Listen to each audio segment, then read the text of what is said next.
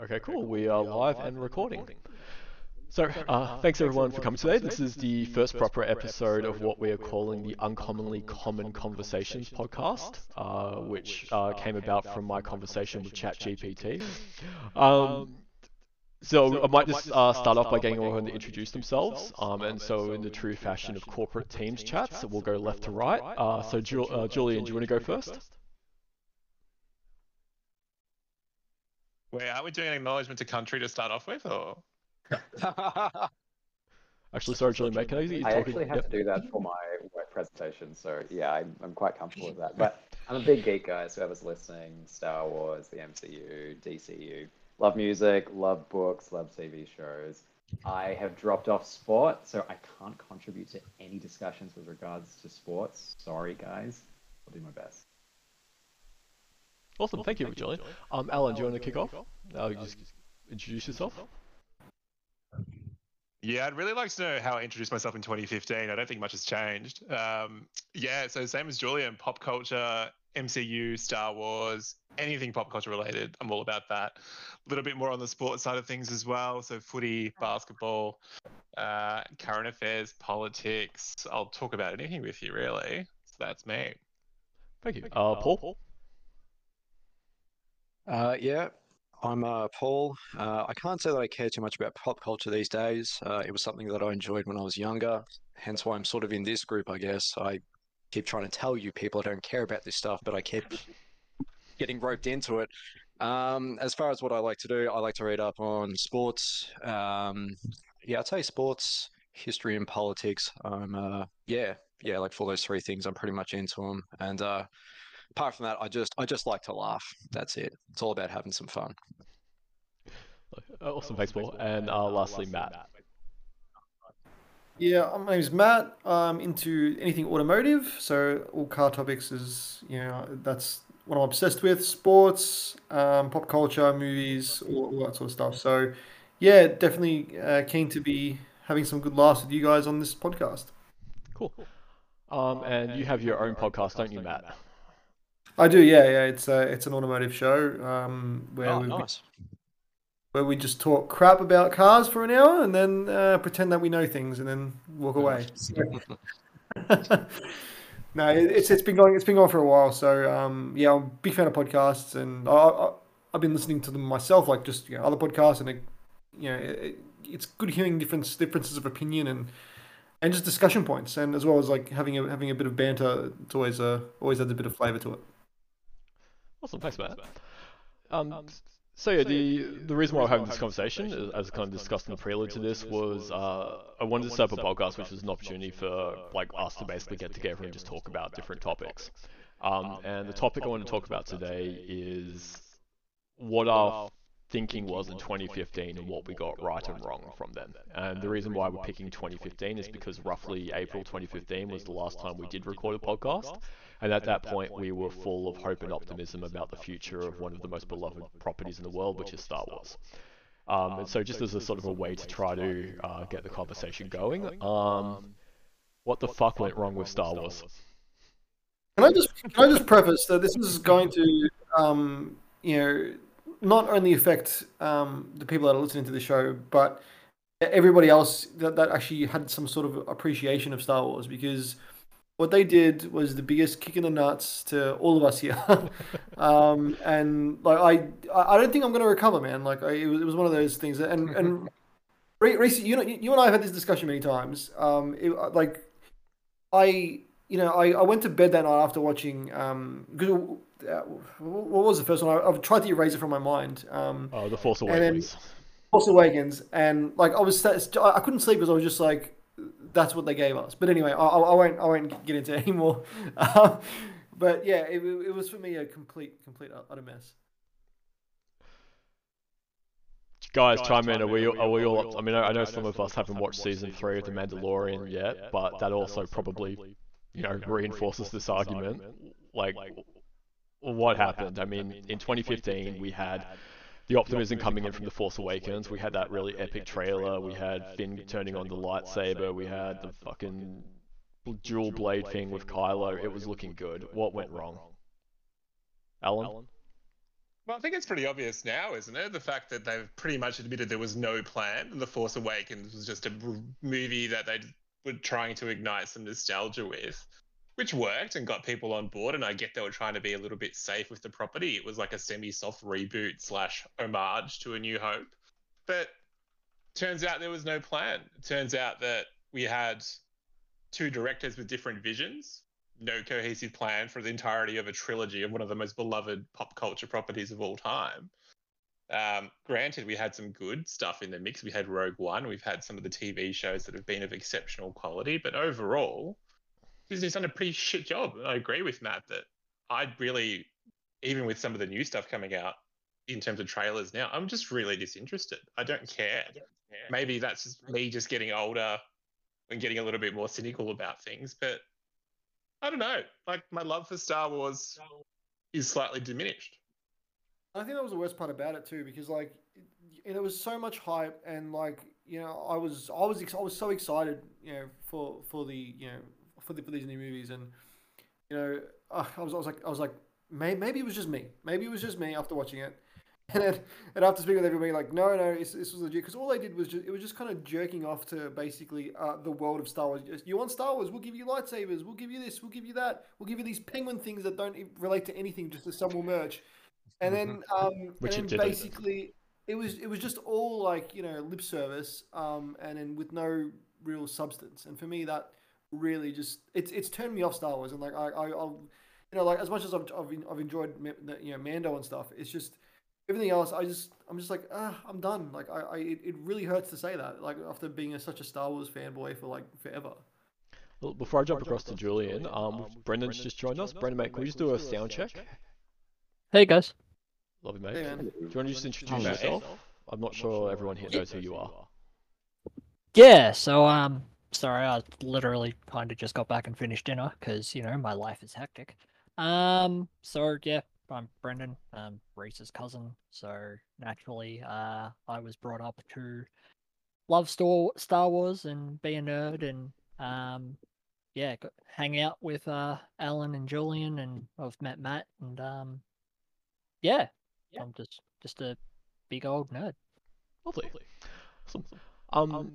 Paul, I want to hear what your views are in a second, but I think we need to try to bring some love to this conversation. So, Julian, sure about that, or I am sure. I am. You're our bring it home part of this conversation.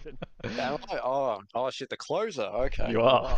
I don't think I've ever been the closer. Yeah, no. Julian, mate, what has Star Wars? Okay, it's really easy to whack on the Disney Star Wars and. Fuck it, I'll get the front of the queue because they have dropped the ball on some really serious things the last decade. But what has Disney and Kathleen Kennedy done well with Star Wars in the last 10 years? Because we are talking 10 years now. So the way I look at it, it's Disney trying to make back their $4 billion investment in the quickest period of time possible. So they're throwing as many movies, TV shows, some games, and a lot of books and comics. The problem with that format is that, unlike the original trilogy and prequel trilogy, where you've had 3 movies each which move the needle forward with every installment, all of this deluge of property of media, unfortunately, cannot move the story too far forward. So you have a lot of really flat shows which aren't really exciting. And because of that, they have lost out. And obviously, as Alan said, there's been no plan. I remember an interview from 2016, 2017 onwards where they said they wanted the sequel trilogy to feel a little bit like the original trilogy, where you start off with one movie and you don't really have a plan for a sequel. And then George Lucas wrote Empire.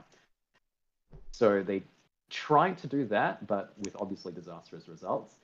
But what I will say is that they have really cashed in hard on those nostalgia aspects of what we've liked. So the sequel stuff has a lot of prequel content. We've got the Kenobi series. We're getting the Ahsoka stuff. So there are glimmers of hope. It's not enough for me. I think they are failing. Sorry, I can't be hopeful here.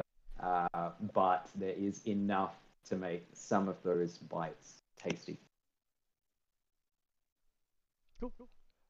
No, thanks, Julian. Brendan.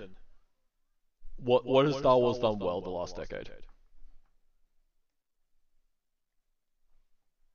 That's a tough one. So I guess like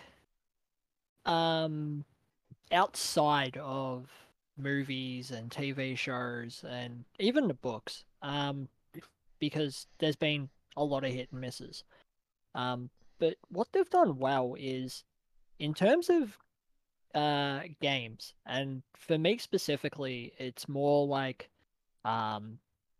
so they've got their tabletop game called Star Wars Legion, which if any of you are familiar with any kind of war game or Warhammer or anything like that, basically you build an army and your army fights another army. So they had a split release where the whole launch of it was Empire versus Rebels, and then as that all kind of gained traction and popularity, they kind of split their product range into original trilogy and prequels. So the second launch box was Clones vs. Droids, and then but what they've done really, really well in that is they've been able to be like, if you want to play Darth Vader versus a bunch of clones or a bunch of battle droids, it's perfectly fine and balanced. And I found too that with a lot of the Disney Plus stuff, and obviously kids being put in front of a TV and either introduced to Star Wars or, hey, watch this while mum and dad clean or do whatever, the tabletop side of thing has also helped encourage a lot of new people coming into Star Wars, and a lot of people that might not care about the property otherwise. And then also in terms of games, I know I have my thoughts on Jedi Fallen Order and how the middle of that game basically doesn't exist, but the game itself, fantastic. Star Wars Squadrons, I know a few of us played together for a little while. That game was exactly what it said on the tin. So can I just cut in on that point? But I want to kind of use that, because I think that you sort of one of the things I think that Star Wars has become a victim of is it's become very much a reflection of the politics of today. What I kind of mean by that is that particularly in the sequel trilogy, there were deconstructive aspects of the sequel trilogy which are very contemporary in nature, particularly around the role that certain characters play, and sort of trying to deliberately deconstruct that hero's journey narrative in a way that doesn't feel earned for the property. A lot of that felt very forced, and one of the things I noticed particularly with games like Squadrons was that there were aspects of it that were unnecessary. Like, why does a character's identity need to be that in this type of property? Oh, for sure. Like, it's funny too, because I actually had this conversation at work with somebody the other day about like, you watch Empire Strikes Back. Lando Calrissian is literally the only black or person of color in that entire universe. And then as time in Star Wars and real life progresses, other people start getting introduced, and, you know, actors, well, not every great actor is a white male or white female or something like that. So that starts moving with the times, and you get to a point where, fortunately or unfortunately, depending on how you want to look at it, that's the way a lot of the, like you said, a lot of the politics side and a lot of the reflection of like social norms is coming into it. And I think the only thing is, like, it can be done well, but when it's shoehorned and kind of incredibly overt, that's when it stands out more than it should, and it becomes a thing where it's like, hey, look at what we're doing, rather than, oh, that's cool, there's X, Y, or Z person in my favorite media property. So then that kind of raises the question of when did it become apparent that Star Wars, or at least Star Wars since 2015, there was something a little bit off about the franchise. And I think ultimately that comes down to the misstep that was in The Last Jedi, which, as Alan alluded to a little bit earlier, the fact that there was no overarching plan for how that sequel trilogy was to operate meant that when Rian Johnson got access to this trilogy, he was able to firstly deconstruct what J.J. Abrams had set up, for better or worse, but it also then meant that he was able to deconstruct aspects of Star Wars, which ultimately my view of that is that it harmed the rest of Star Wars going forward from that point onwards. Paul, any thoughts? Yeah, so what, since 2015, I think Star Wars has done a very good job at trying to be cool to for that. I'd say that it's probably cool for so many people now. There's certain people that I know who probably back 2005, even when the third movie came out, I don't think that they actually cared about it all that much, but now that I think it's certainly done a good job of trying to find itself in for that field of TV and stuff and movies. I think that they've really just sort of planted themselves in there.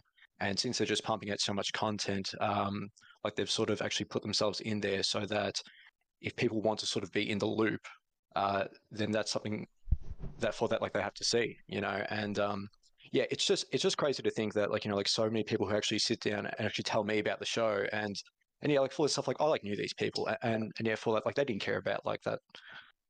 Yeah, for that and stuff back when they were kids, when the franchise was in a spot that was better. So so yeah, as far as the marketing for it, I don't know if that was something that they actually planned out. It seems that they probably did. I have seen for that stuff, all these big companies have the costs of what they actually put towards actually trying to put inside of the market of these things. They're huge. They're absolutely massive. So I think that they've done a very good job at that.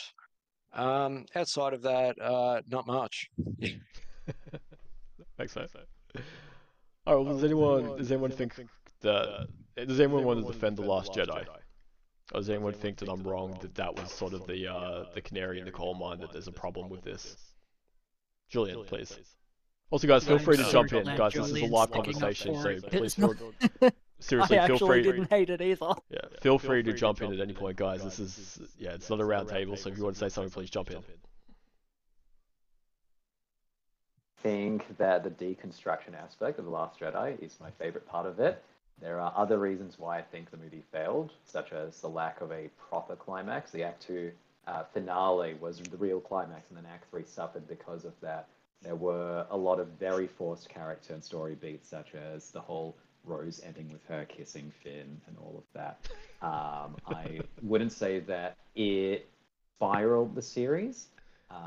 I would honestly say that the biggest sin is JJ not latching on to the aspects of The Last Jedi and then subverting it again. Rian did a subversion which had a bit of a testing and experimental feel that ultimately could make the story potentially better.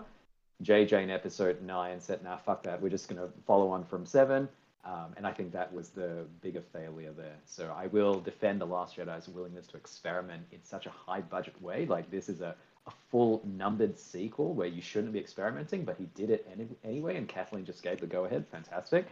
But there were other more traditional reasons why that movie failed in terms of story. So I think that with that too, we're seeing a lot of subversion with the TV shows and stuff now, and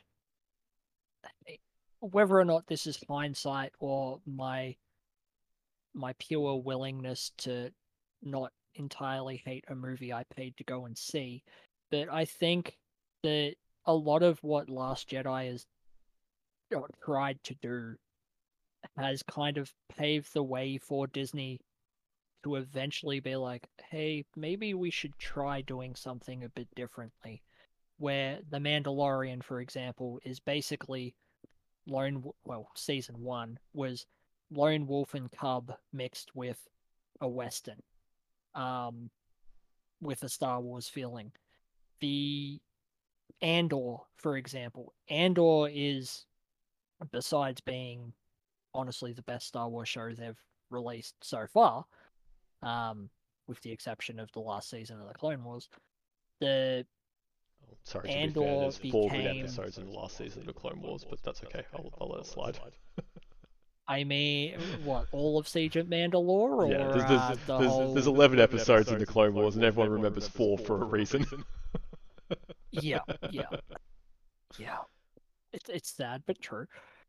But I think we're seeing bits and pieces of what The Last Jedi did really well reflected in a lot of these TV shows. And I think you're going to see a lot of things that, like with the new Ahsoka TV show, obviously that's following on from Rebels and Clone Wars to an extent because, well, Ahsoka.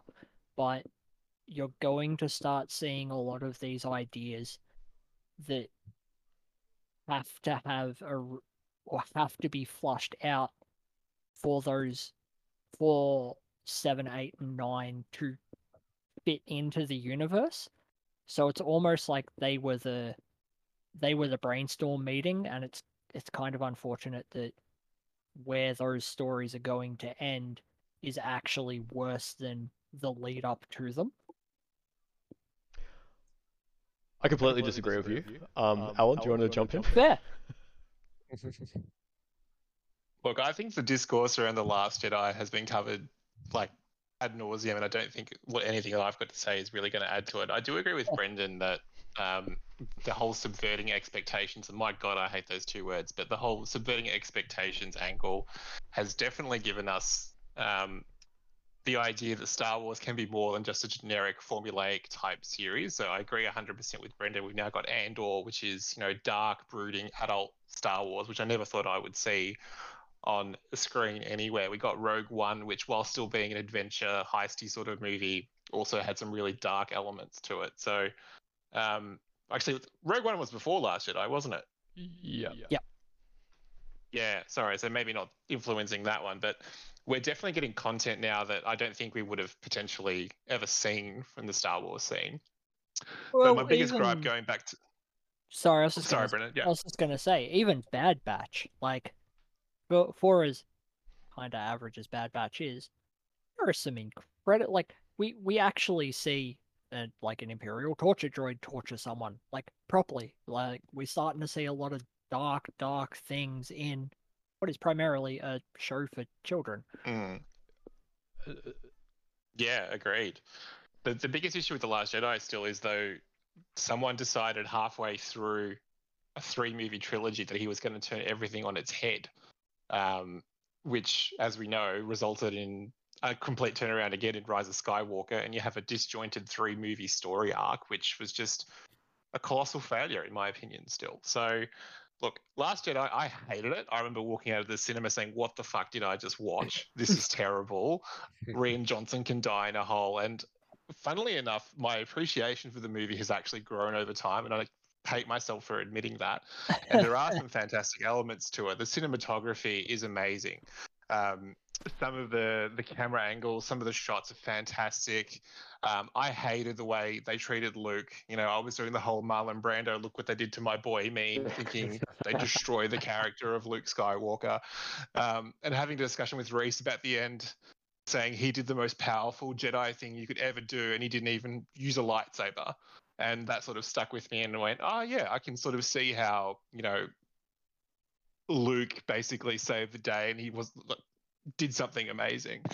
But I don't know, it's got some of the best Star Wars and some of the worst Star Wars in one movie, and my God, I still feel so conflicted about it. But yeah, dude, like this movie, right, it just felt confused from day dot, right? So like, when the first time I watched it, I'm like, it felt like the slowest car chase. It felt like the OJ Simpson chase in the sky, like when they're like, you know, they're trying to, like, you know, catch the other people, and then they go to some casino world. Oh, gambling's bad. Don't gamble, kids. That's a bad thing. Don't do that. I'm just like, what is this? This is not Star Wars. Pussies. I just remember sitting there, and I walked out of there physically angry. I'm like, I can't believe I funded this. Like, what have I done? And you know, and it was worse the second time I watched it, because I picked up on the stuff that I thought I would, you know, wouldn't pick up on, and it just made it even worse. And I was just like, everything they did in the first one just completely just was a mess for the second one, and the third one was just a complete. It was just trying to fix up the mess from the first two. And it just meant nothing. And I remember walking out of that, like the second one in particular, you know, The Last Jedi. And I was virtually done from Star Wars at that point. I'm like, dude, like, I don't think there's any coming back from this. Like, Rey is now the most powerful Jedi in the world, like, who's got no training and just somehow was super duper powerful.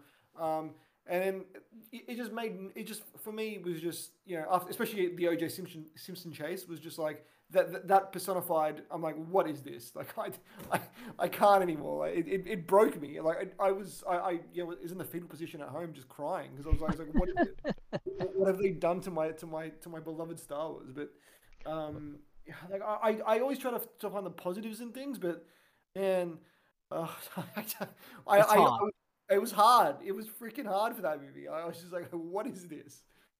That's where I found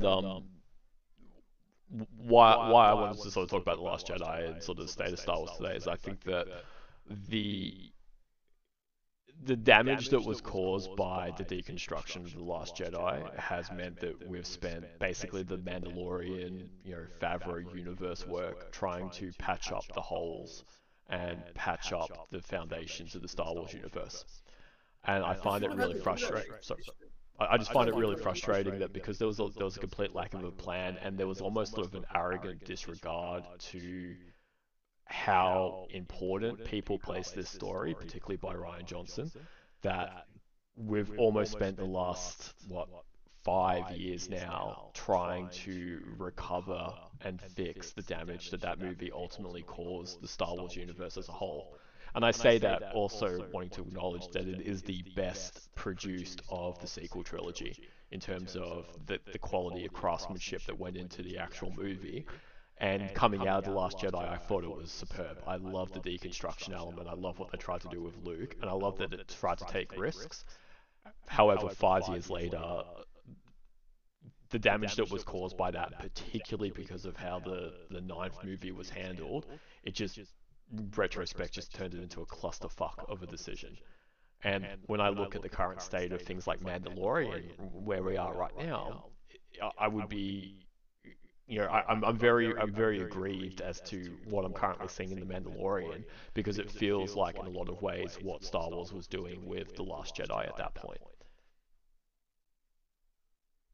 So, as far as deconstructions are concerned, I will say that The Last Jedi is still miles ahead of fucking Matrix Resurrections, which was a deconstruction in the worst way possible. I was in a fetal position because The Matrix was my most beloved property as a kid, and that movie had nothing going for it, no saving grace. Last Jedi had certain amazing qualities. Matrix Resurrections, nothing. So I think the biggest sin from that movie, the juxtaposition between those two, is very strong. Totally agree with you. I think the biggest sin for that movie is that it was absolutely boring. Like, that was a terrible film. But it had a similar issue that Last Jedi had, particularly with Luke Skywalker, which is that this desire to try to deconstruct and I don't want to say emasculate, because that's not quite the right word, but it's this idea to try to cut down what would have been quite a typical hero from previous stories. And I'm worried that that theme is permeating through Star Wars too frequently. So, am I alone in thinking that? I mean, I'd be curious what everyone's thoughts are on that. Is Star Wars heading that way too severely? Well, so this is the thing. With the announcement and the trailer of the Ahsoka TV show, we know from, and spoilers for Star Wars Rebels, if you are listening and haven't seen it, but we know that there's the world between worlds where you can, if you can access it, you can pretty much pick a time and place in the Star Wars universe and go to it and either alter the future, including dragging people out of life and death situations and saving them. So that kind of explains how Ahsoka is old enough but still young enough to be around after when the Empire falls. But we also know that because of this, they can use it as a big, big crutch to write off so many things that this sequel trilogy has done. Dude, but that only works... Sorry, go. Oh, sorry, I was about to finish, sorry. I was going to say, that only works if they release a movie or a mainstream title that is set after Episode 9. Okay, so isn't that what they're doing now with the Rey movie? Yeah, so the recent announcements of the three movies, there are three movies that have been announced, but chances of any of them happening are pretty minuscule with Star Wars' track record. But in principle, let's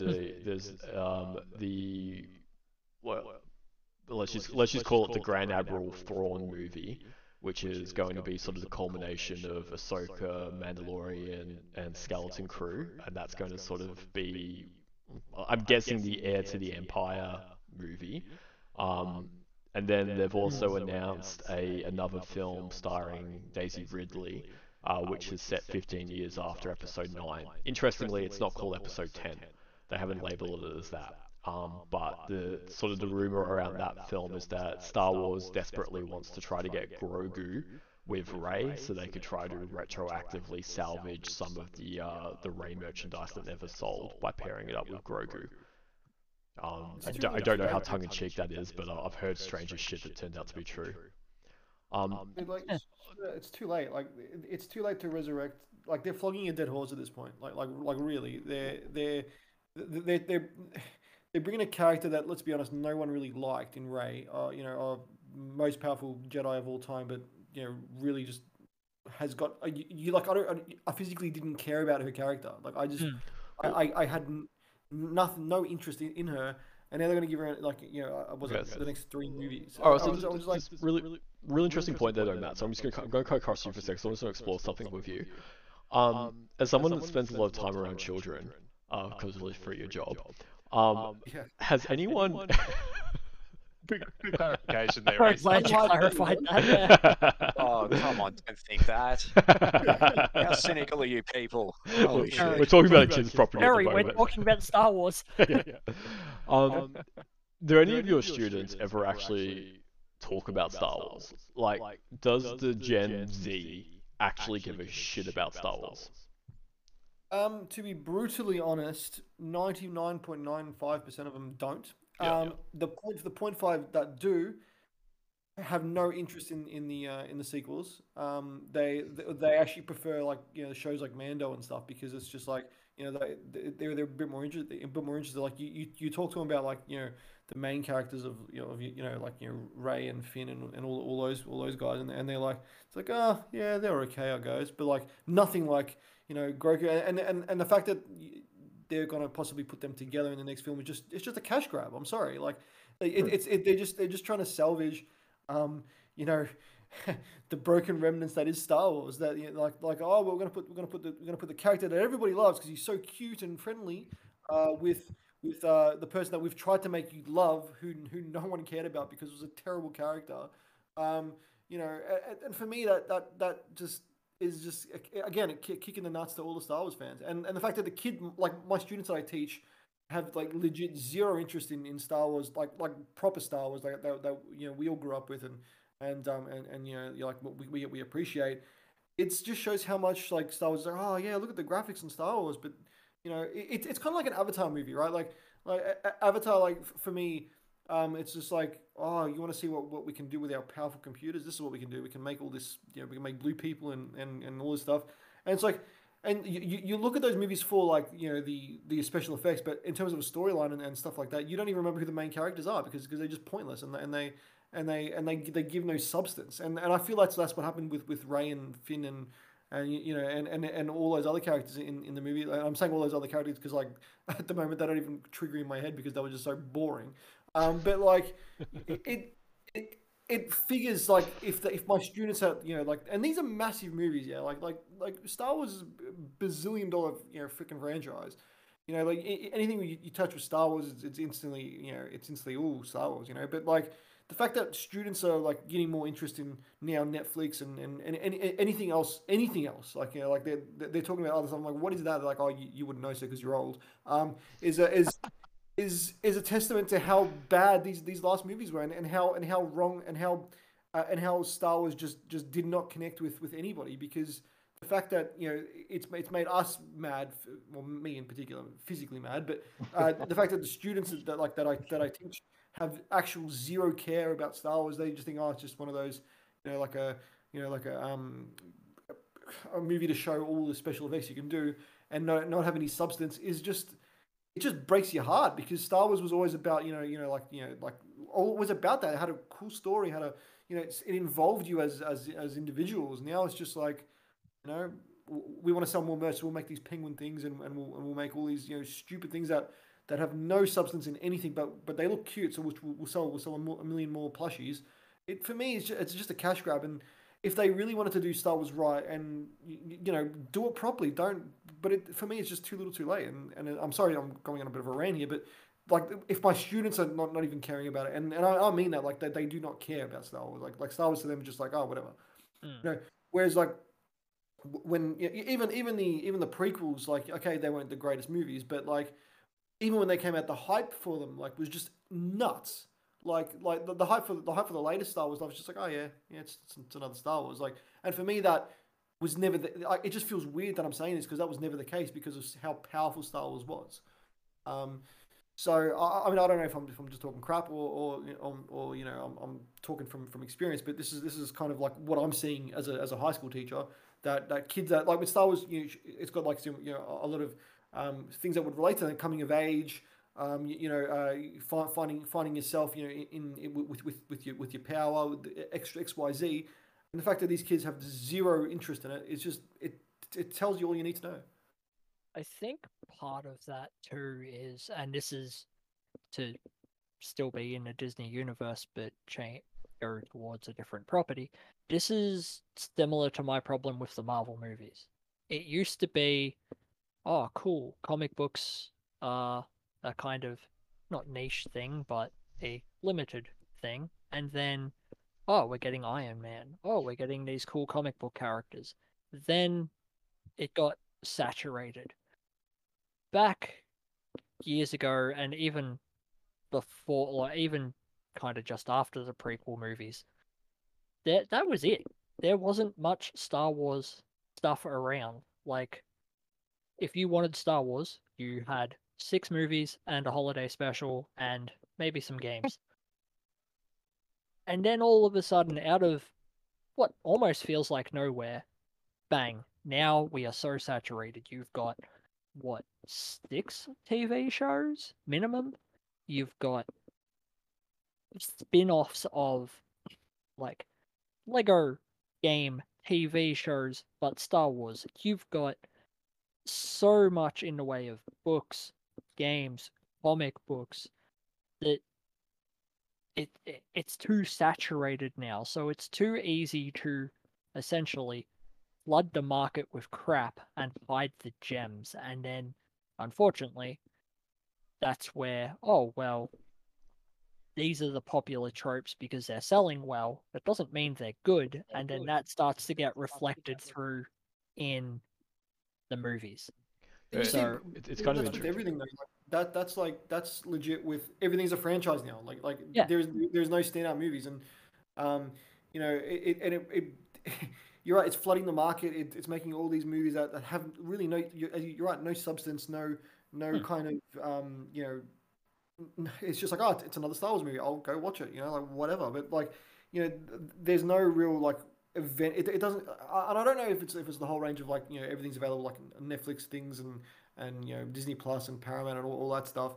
I don't know if that's made a big impact to this, but the fact that there's, like, 2 or 3 Marvel movies out every 2 years or every year, You know, they're just saturating the market.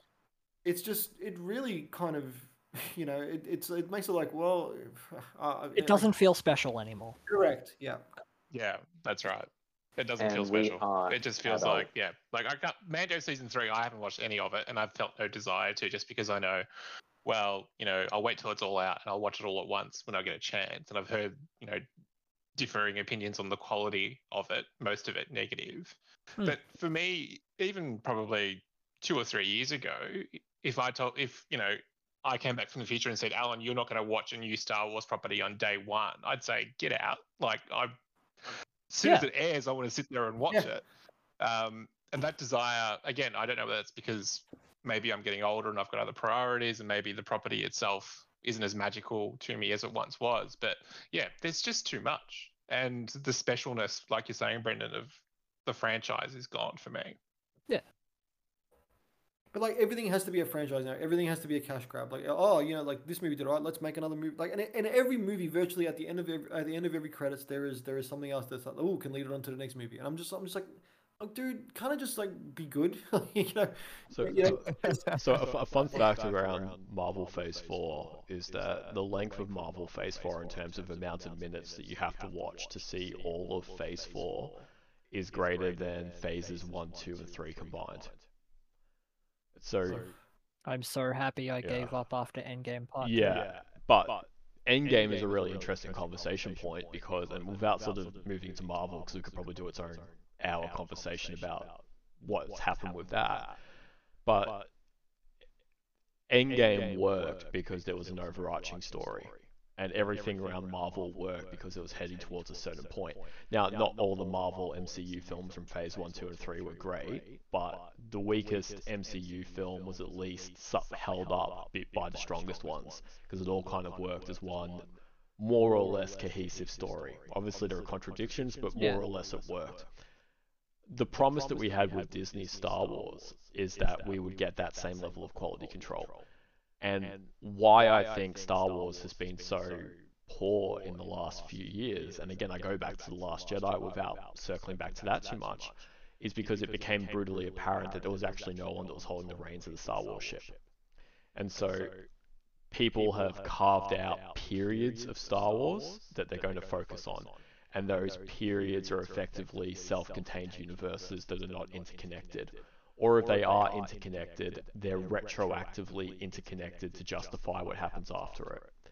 And I think that we've seen that with the rise of the First Order era of Star Wars.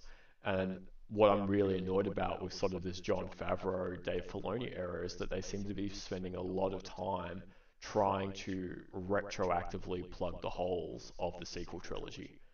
And, you know, if we rewind a decade ago, we were talking about how the Clone Wars did that between episodes 2 and 3, but the gaps between 2 and 3 are minuscule compared to what's happened with the sequel trilogies, and how much effort and resources and drainage has gone into just to try to make it retroactively cohesive.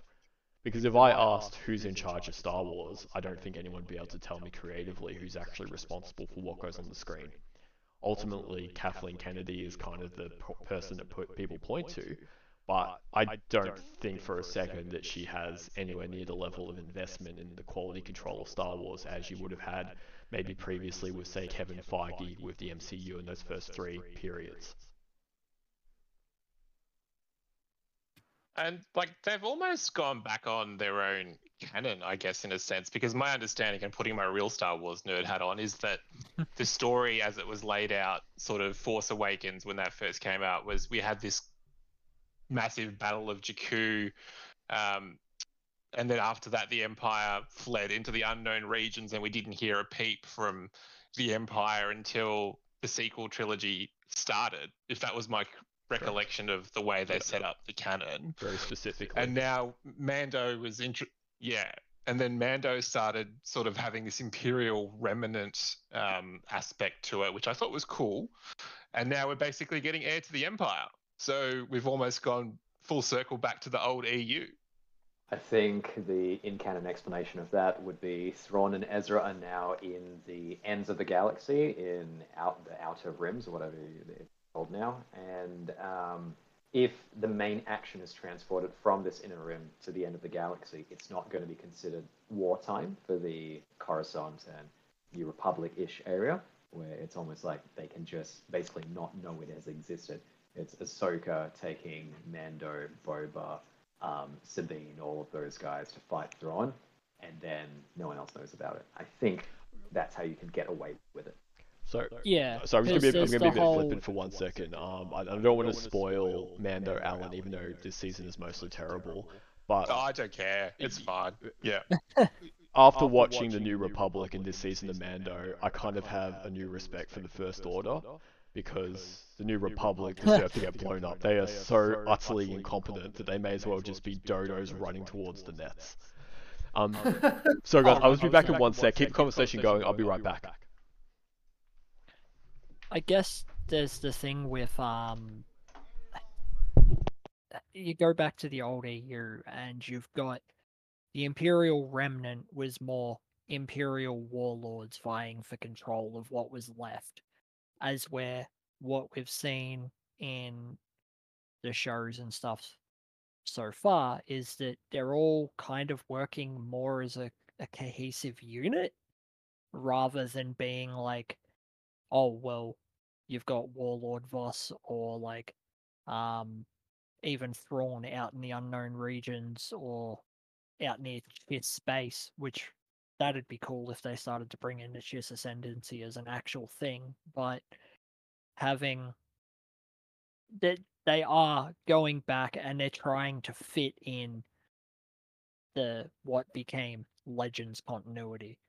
But I don't think they can do that to make it match up to the sequel trilogy without really changing, honestly, too much of what would be a cohesive story.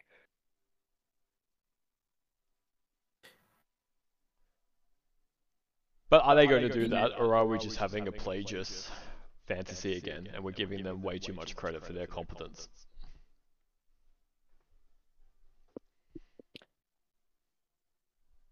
I don't know if it's credit for their competence. I think it's more wishful thinking and looking for some way to fit in what may not have been the best Star Wars into a otherwise pretty solid property. I've been burned. My heart's been broken. But something that could renew hope, or, you know, give us a new hope, is that they're going back to the Dawn of the Jedi era with that new James Mangold movie. So, look, it's almost like them saying, okay, we'll give you a little bit of sequel stuff, but hey, here's an entirely new era that you can sink your teeth into. Give us another shot. It could work, it might not, but you know what? We're trying something new. So I don't believe that movie's going to get made, man. I have no optimism that movie is coming out. I think Star Wars has announced 10 films since the end of Episode 9, and only one of them is in pre-production officially, which is the Dave Filoni one. All other 9 films haven't made it to pre-production, or they've failed in pre-production stages. Isn't the Taika Waititi movie in production? So the most recent quote from Kathleen Kennedy on that one was that they've put Taika Waititi in a corner and they're just letting him do his own thing.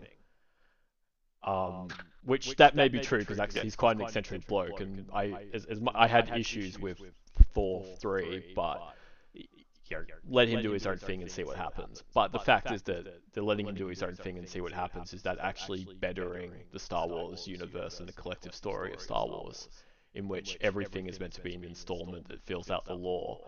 Or are we kind of doing, you know, this sort of weird, inconsistent thing where, depending on who's in charge of that particular property, tonally it's completely different when it's live action? And that's something that I think is a little bit concerning about Star Wars ultimately, is that depending on who's in control of it, totally changes the tone of the property.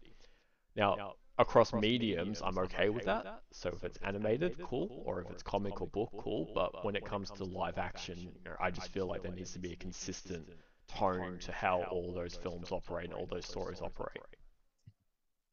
See, I agree with you there, Reese, but I also think if they're trying to recover some of the damage that they've done, I think they just need to scrap the major storyline altogether and just completely come up with a new with a new story or new character, new characters, a different galaxy or what have you. Just completely stray away and start, like, they need to start again because what's happened is it's tainted. Like the Skywalker name's tainted and all that stuff. It feels like, again, like I've said it before. Like they flogged that dead horse to the point of where it's like become there's nothing left.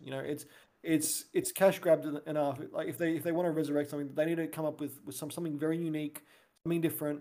Still following along the generic rules of Star Wars. However, just creating something that's going to be fresh and people will be like, whoa, this is actually really good. This is this is the Star Wars that we want. Not just like, you want Star Wars, we'll give you lightsabers, we'll give you all that stuff. I think they need to really go back to the drawing board. If they're going to get me back, like that's what they're going to have to do. Like because at this point they've they need to send me to therapy or something. They need to pay for my therapy for it because at this point it's really it's. I don't know what else they can do. But if they start fresh again, I think that might give it something. I get following the general rules of Star Wars, but like in a completely different galaxy or what have you, it would really reinvigorate. Wow, this is exciting again, and which I think has just been missing forever. All right, no, it's a really good point, and so I just want to ask the question into the group. Is the biggest existential risk to Star Wars right now not our lack of interest in the quality of it or our criticisms of the quality, but that Star Wars doesn't appeal to 10-year-old boys? Because ultimately, we're all going to age out of the demographic that they're trying to target. I mean, maybe Alan's probably holding the fort down a little bit more than the rest of us based on what's behind your shoulder, but...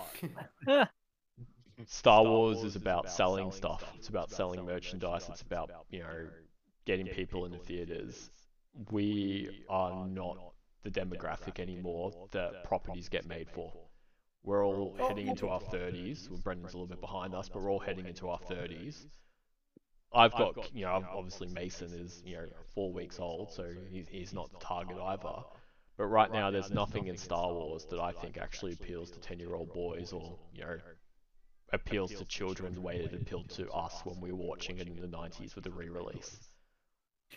Can I just say, like, my mum, right, she told me the first movie she ever watched in the cinemas was A New Hope. Yeah. Okay? And she's like, it blew her away. Like nothing, she'd seen nothing like that before. Like this was this is back whenever it first came out, and she was on a school trip, and then they went there, and that's all they talked about for the whole bus ride home. That's all they talked about for the next 2 months. It got them right. It got into your psyche that this is amazing. This is a whole new world. And if they're not doing that now to attract the next generation, because like my mom took me to see to see the prequels as a kid. She's like, I loved Star Wars. You're gonna love Star Wars too. And if that doesn't happen, I think if you're right, if it doesn't attract the 10-year-old boy, or it doesn't have to attract the 10-year-old boy. Like my mom's obviously she was in high school at the time, and she loved it because it was something for everybody. It wasn't just saying we're gonna do this, we're gonna do that. It was just a good movie, well written. Everything that you need to know it had good character development. I think they need to do something like that if they're gonna save it because at this point in time I think everyone's gonna be like another Star Wars, I'll just watch some TikToks instead.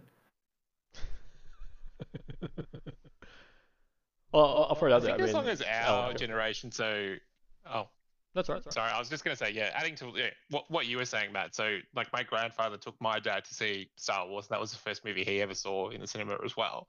He took me to see the OGs when they were re-released in the 90s. And then obviously I went and saw the prequels with my dad. One day when I have kids, I'll take my kids to whatever Star Wars movie comes out. I'm sure they'll love it. And same with Reese and Mason. Like, I'm sure you'll expose him to all the old movies that we used to watch, for example. Like, as long as, you know, our generation is around, there'll be an appreciation and a love for Star Wars, whether we think it's great anymore, whether we think it's shit. Like, Star Wars isn't going anywhere, really. It's when, you know, our generation that grew up on that perhaps age out or, you know, die, basically. You know, it'd be interesting to see where Star Wars is in 50 years' time, whether it's a property that anyone sort of cares about. And I think something similar to that was, you know, the James Bond franchise. So that was, you know, 60s and the 70s and 80s was absolutely massive. And we got to the point with the Daniel Craig movies where we had to reboot it because basically it had gone off the rails and interest was starting to wane in the character and the franchise. So, and they managed to successfully do that. So, yeah, and then I don't know whether Star Wars, yeah, that, like though, you're saying, that needs to reinvent itself or... But 007 is a good example because it lasted five films before they had to reboot it again. And so it's a bizarre one with this because, like, ultimately Star Wars is episodes 1 through till 9. Is the interest ever going to be there again for episode 10, 11 and 12? Like, will we ever get a mainline trilogy of films that will stand up against their previous 9? Or has the way that the market has changed so much that there's no incentive for Disney to actually do that? Or is Disney even capable anymore of producing content that would have that level of impact that, you know, episodes 4, 5 and 6 did on us when it was re-released in the 90s?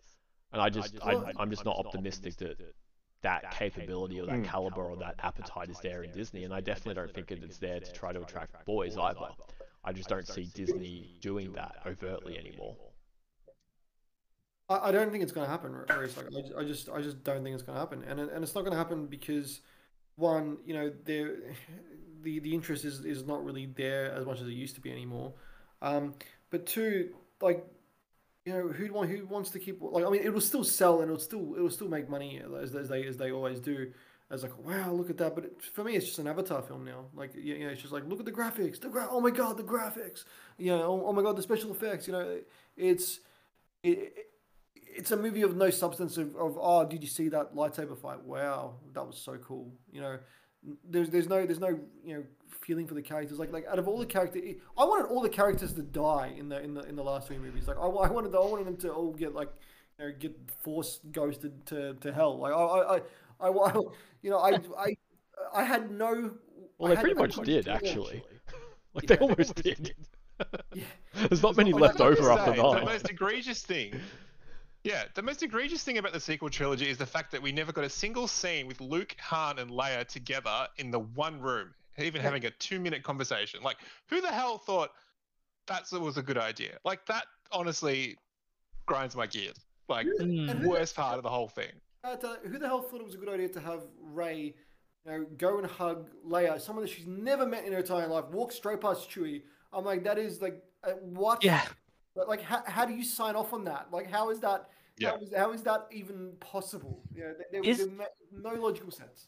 Is it wrong that, and I cannot believe I'm saying this, the best character in the last Star Wars movie was C-3PO? Because, and even still, it doesn't particularly make sense for him. But when he's, like, getting plugged in and they're going to scan his brain or use him as a projector or whatever they did, and he has a sad heartfelt moment, the little, like, MacGuffin plot device that they had to invent in order to move it forward. No, you're 100% right. That's the only time that guy's ever acted and had any impact for me was actually that scene. But the problem is that, like, he's looking at everyone around him and he's like, I want to have one last look at all my friends.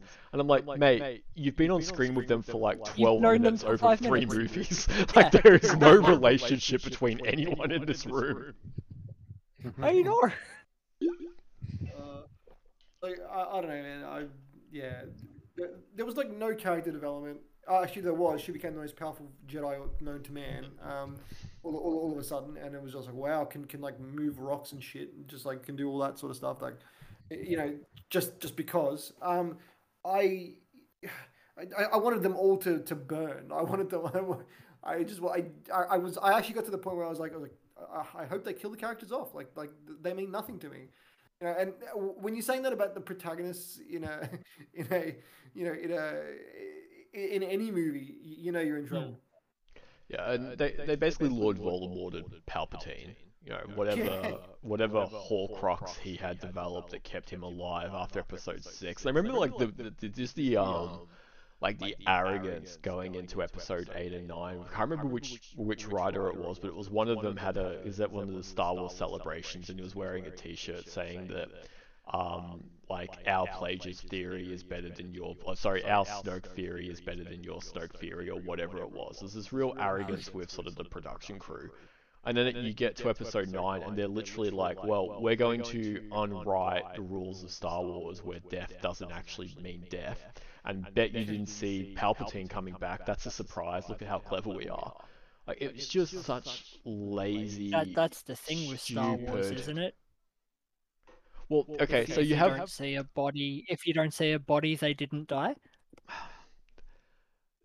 The problem with that is that he is pretty definitively killed when he goes into the Death Star. Like at the end of episode 6, there was no one going, "Oh shit, I wonder if Palpatine survived that." Like 30 years, no one ever questioned that Palpatine was actually dead at the end of Return of the Jedi.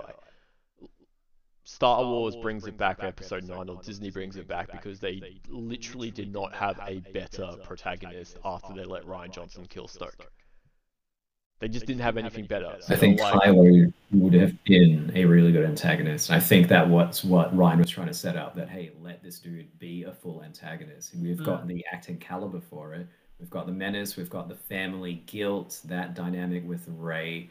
Let him be the full antagonist. So I don't think they needed to bring back Palpatine. I liked what I got of Palpatine, but Kylo should have been. The performance was cool, great, but the performance was only there because of the position that they put themselves in, because their lack of planning. And it would have been Kylo, Adam Driver was the best thing of that sequel trilogy, and even the worst aspect of every one of those movies, he was the best thing on screen that entire time. So, not criticizing Driver's performance, or any of the actors' performances for the most part, but they, because of how poorly planned it was, they soured the relationship that the new generation of Star Wars fans should have. And I just don't think that primary school age children who are going to carry Star Wars forward are invested in it. I don't think it cut through or it resonates with them. And it barely resonates with us. So my question is, who the hell is it resonating for? It's all well and good that we have these sort of like highbrow, cerebral, really deep sort of, let's turn animated stories live action, or let's turn books from the 80s or 90s live action. That's great, but that appeals to us. But we're not going to be the paying customers for much longer for these properties. And it kind of, like, it's really sad. Like, Mason's probably never going to see a Star Wars episode 10. Like, that's probably not going to happen. What might end up happening is we'll have these sort of standalone movies, and we'll see how successful Rey and Grogu are together and their team up across the galaxy. But I don't think we will get another 10, 11, and 12. They shouldn't do it. Like, and I'm being honest. Like, they shouldn't do it. They've already. No. Already heard it enough. Like you're gonna have to start a whole new. If you want to do a whole new trilogy, but don't make it related. Just do it. Just do something different, because they've already kind of shit the bed. So I think just if you want to regain something, that's the way you gotta do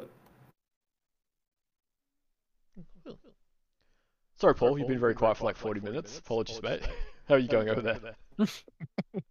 No, it's fine. It's fine. I've not seen any of this shit. So,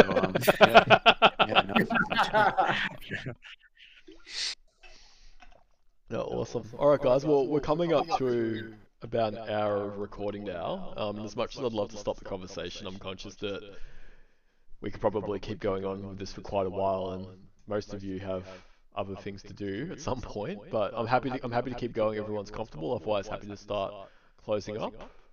How's everyone feeling? No, I can keep going. I actually was hoping we could get to maybe what else did we get wrong from 2015 or thereabouts. Okay, cool. All right, I'm happy. Julian, you're all good? Yeah, I'm happy to keep going. Yeah. I've got... Yeah, absolutely. No, awesome. This is a bonus with most of us probably having tomorrow off, so that's lucky. Thanks, Jesus. All right, okay, so some other few things that happened in 2015. Trump became the Republican presidential nominee, which was very exciting. Jeez, was that 2015? Oh, God. That was 2015. Yeah, because you won in 2016. Yeah. Holy... Tony Abbott was Prime Minister. Yeah. Yeah. I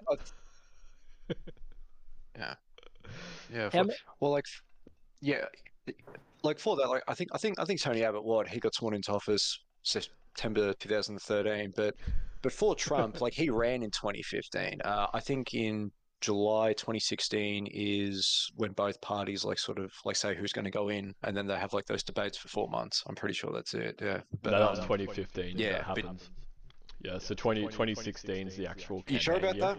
Yeah, it's usually the year before the election. So really? Yeah, so because Trump got in October 2016, or sorry, November 2016. And he would have been the presidential candidate for at least 12 months before then. So I was being a little bit facetious with the dates, Paul. But thank you for calling me out on that one. All right, cool. Well, we might just go around and sort of flesh this out a little bit more. I might, Brendan, you sort of kicked it off. What were some other sort of big things in 2015 that sort of looking back on it, you got wrong? Oh, jeez, where do I start? I usually never get anything right. Surprisingly, and even kind of knowing the direction the game industry was heading, I don't think anybody saw it either. I don't think anybody saw the issues exploding and becoming as prevalent as they did as quickly as they did. Sorry guys, I've just got to feed Mason, so I'm just going to do that while we're doing this. I'll be back in a minute. So the whole thing with well, the big one in the room is loot boxes and microtransactions. While they were still fairly big, or even just kind of, they were integrated as kind of core mechanics or core parts of games, I don't think people saw them being attached so much to the live service and almost the pay to win kind of thing, because they did kind of between 2012 and 2016, they were kind of more as the, hey, if you want to spend a bit extra money to have some cool stuff that just actually is for you or just actually enhances your experience. But then we saw very quickly that so much of a game was being cut out or split, and it was behind paywall after paywall. And I mean, I don't play as many online games as say Alan or Reese or even Julian, but I'm sure you guys would have seen it a lot more than I would have. Yeah, and in those games that appeal to kids, it can be a touch predatory. I don't think it's morally incorrect, microtransactions, but the argument can be made that if there's a lot of kids playing the game, perhaps there is value in limiting the amount they can actually spend in-game. Well, how many times do you see an article where kid got parents' credit card and spent £2,000 on FIFA, or Star Wars Battlefront 2 will take you 800 hours of grinding to unlock Darth Vader, or you could just buy him for basically double the price of the game on launch day. We just kept seeing it time and time again, and with more frequency. See, for me, microtransactions and stuff should be, it should add to the game. For example, I don't know if you guys have played Breath of the Wild, right? the game is freaking huge. Like, it's massive, right? It's a phenomenal game. Like, it's one of probably the best games I've ever played, and I still haven't 100%ed it. And then you've got the option to expand the game. Like if you've finished everything, you can do some more quests and things. Like, for me, if you want to do a transaction, that's probably one way to do it. Not freaking like how everybody else is doing. Oh, we're going to charge you to get a character that's going to cost you X, Y, Z. But anyway, Reese has brought in his new little guy. Hey, there he is. We have a special guest. We do have a very special guest. We have a very hungry special guest. So if he starts to get too loud, I'll move my mic up. Are you lactating, Reese, or how does it work? Why is that funny?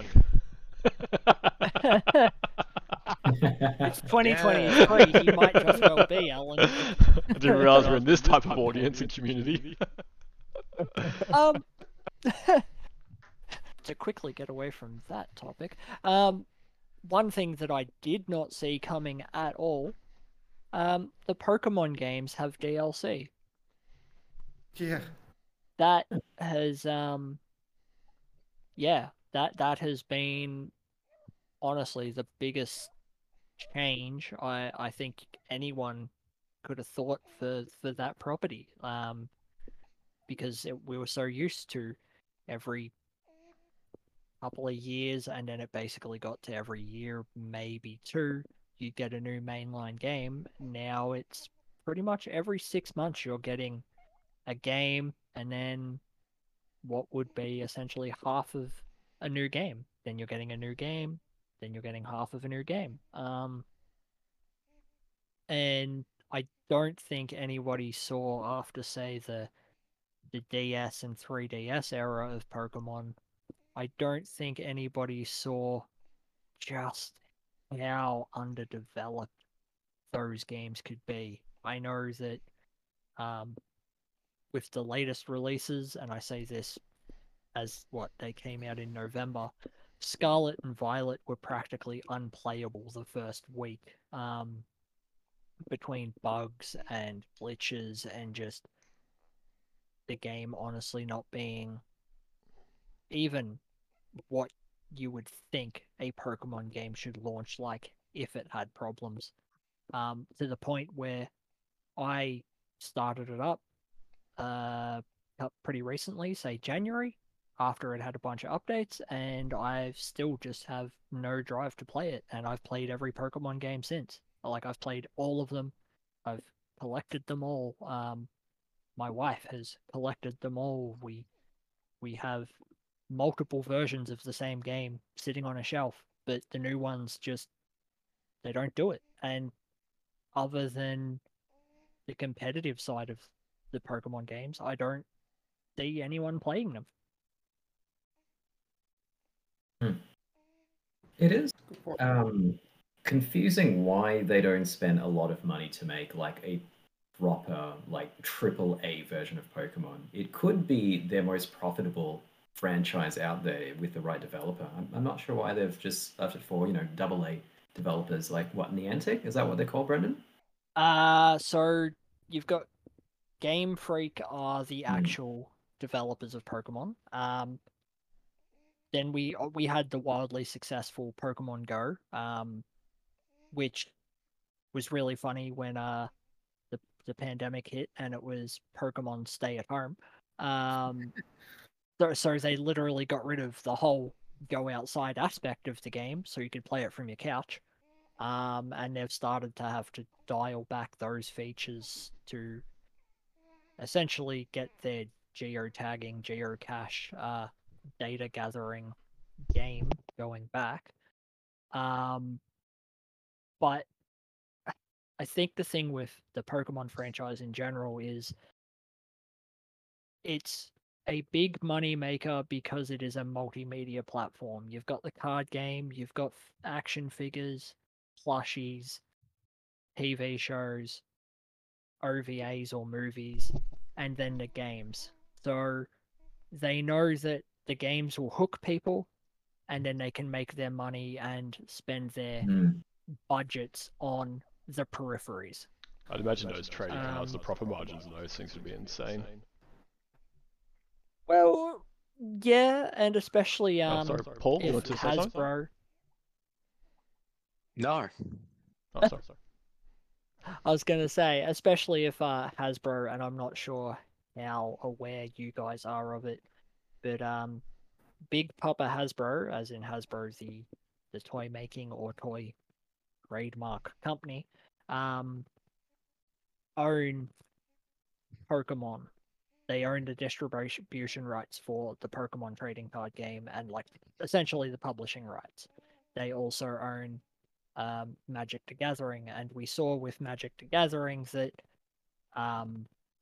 once Wizards of the Coast got bought out by Hasbro, we saw statements from Hasbro being like, we're going to triple our revenue in the next 2 years, and that led to a lot of here are all these special editions saturating the market with, at one point, I think there's 13 different versions of one card, and most of them are all worth nothing except for one that's worth like $2,000. And we see that with Pokemon. Well, actually, we see the opposite with the trading card game for Pokemon, which is they're not afraid to re-release old cards that are worth money, like, you know, everybody, every YouTuber and their mum seems to have this first edition foil Charizard, and they've got a whole frame of it on their wall. But with the Pokemon game, they're not afraid to be like, this is a game for kids. Yeah, here's a box set special edition thing for like $20, and hey, look, you essentially have, doesn't say first edition, but it's still a foil Charizard, and it's the exact same card. And a lot of kids will spend money on that because they've played the games and they want more. And then another surprising thing, which I don't think any of us ever thought that the Pokemon TV show would ever end, but big news, Ash is no longer the main character of Pokemon. He's retiring, I guess, or he's done. He's finally given up being a Pokemon trainer, and all the characters have gone their separate ways. And I honestly didn't think that'd be a thing I'd see in my lifetime. I thought, you know, God, my grandkids would be watching Ash as a 10-year-old boy. Has missed the age jet. Because I rewatched Pokemon about a decade ago, and I'm like, oh, that's even when I was 20, I'm like, that's probably a little bit creepy, guys. So, Matt, what's something that sort of thinking back to 2015 that you got wrong? Like, sort of what you thought, how you thought things were going to go in the future. Maybe even in the car front, I'd be curious sort of what you think about, sort of from like an automobile perspective.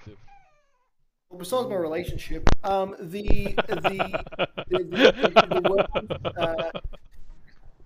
no, I'm kidding. That is dark. Oh, that's sorry. Yeah, it took me a while to get that one.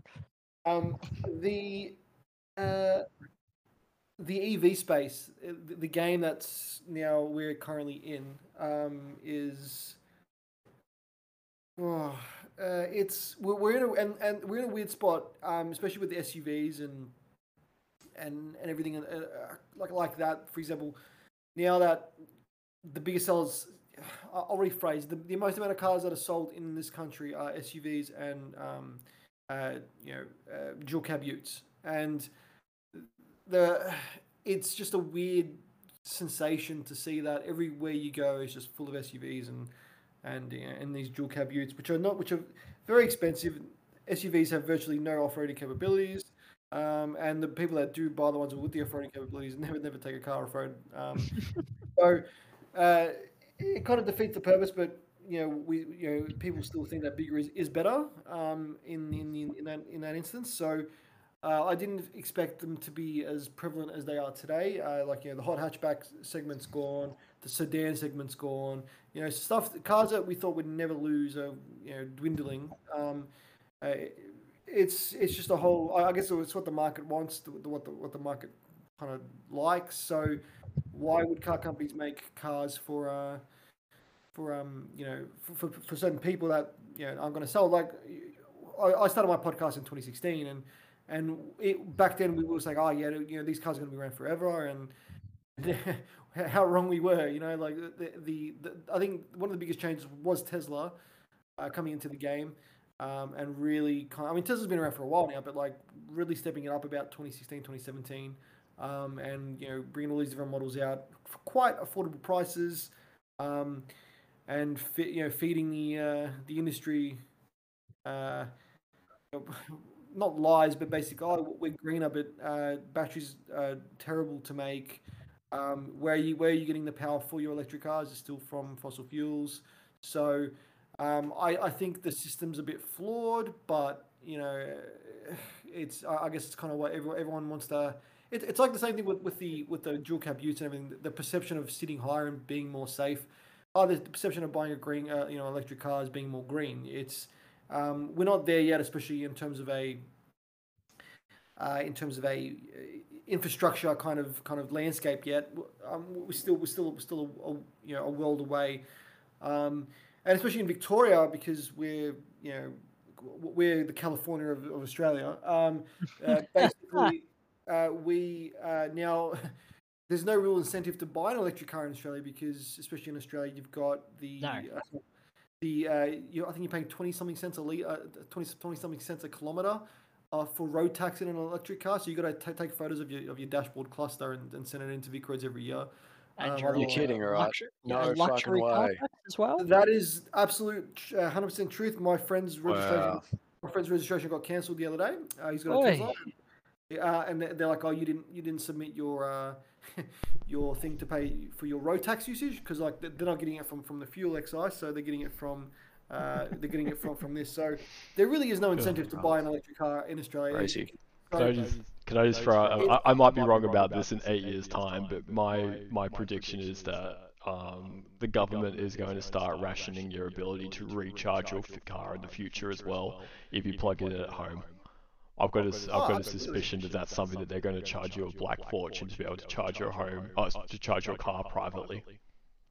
Dude, we're already talking, like we've been talking about that on the show for a while now. Like one of the guys on the show's got two Teslas. He's really big in the EV game, and even he's like to me, he's always like, yeah, it's going to be interesting, especially with everything, you know, the rise of electricity and all those things at home. You weigh it up. And you know, it's plus you're paying the 20 cents a kilometre tax and XYZ. You're not really saving a great deal, and if not, it maybe in a couple of years is going to even out to be the same as combustion engines. So, which is completely insane if you think about it. When the world's like, oh, we're going to try to be green, we're going to get rid of all you know, internal combustion engines, etc., etc. Dude, I'm not against. By any means, I'm not against electric cars. I think they're great. I've driven many electric cars, like a Tesla. I drove a Model 3 Performance, 2.8 seconds to 100, something like. It was stupid. You felt sick in the car because it was that. Oh, I've never been in a car that launched that hard. And I've been in some really fast cars in my time.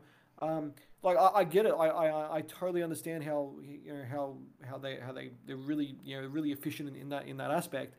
One, we don't have the infrastructure hit yet. Two, the incentives are really, like, I think you get $3,000 off if you buy a brand new EV, but you're paying that back anyway with the EV tax on your usage. It's insanity. Like another friend of mine's got they bought a Tesla, and they've already spent $1,000 this year in charging it, yeah, and by all means, like, they're using it a lot, and yeah, and that kind of makes sense. But you know, it's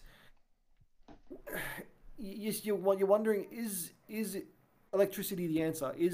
Are electric cars the answer? And everyone's like, oh yeah, they're the answer, but I honestly don't think they are. Like, if you're really fair income about, like, you know, breaking down your what's it called, your carbon footprint and stuff, like, you know, Honda have had, you know, hydrogen powered cars since the mid 2000s, you know, and they just emit water vapor, you know, like they're you know, and hydrogen's in the air, it's free, it's you get it from the air, you know.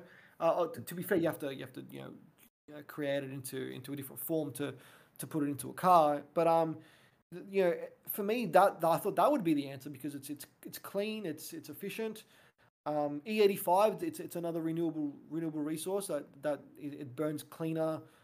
It's just corn juice at the end of the day, and a lot of cars, you can convert virtually any petrol car to E85 if you really wanted to. Some cars you can buy already with a flex fuel system in there. It burns quicker. You do use more of it, but again, it's a higher ethanol rating, and it's more efficient. I honestly don't think. I think it's an excuse to try and seem cleaner, but it's not. And to put it in perspective, Australia's not ready to move there yet, because like we, I was reading an article today about. We've actually taken backward steps with our carbon emissions, because we're buying so many SUVs and dual cab utes.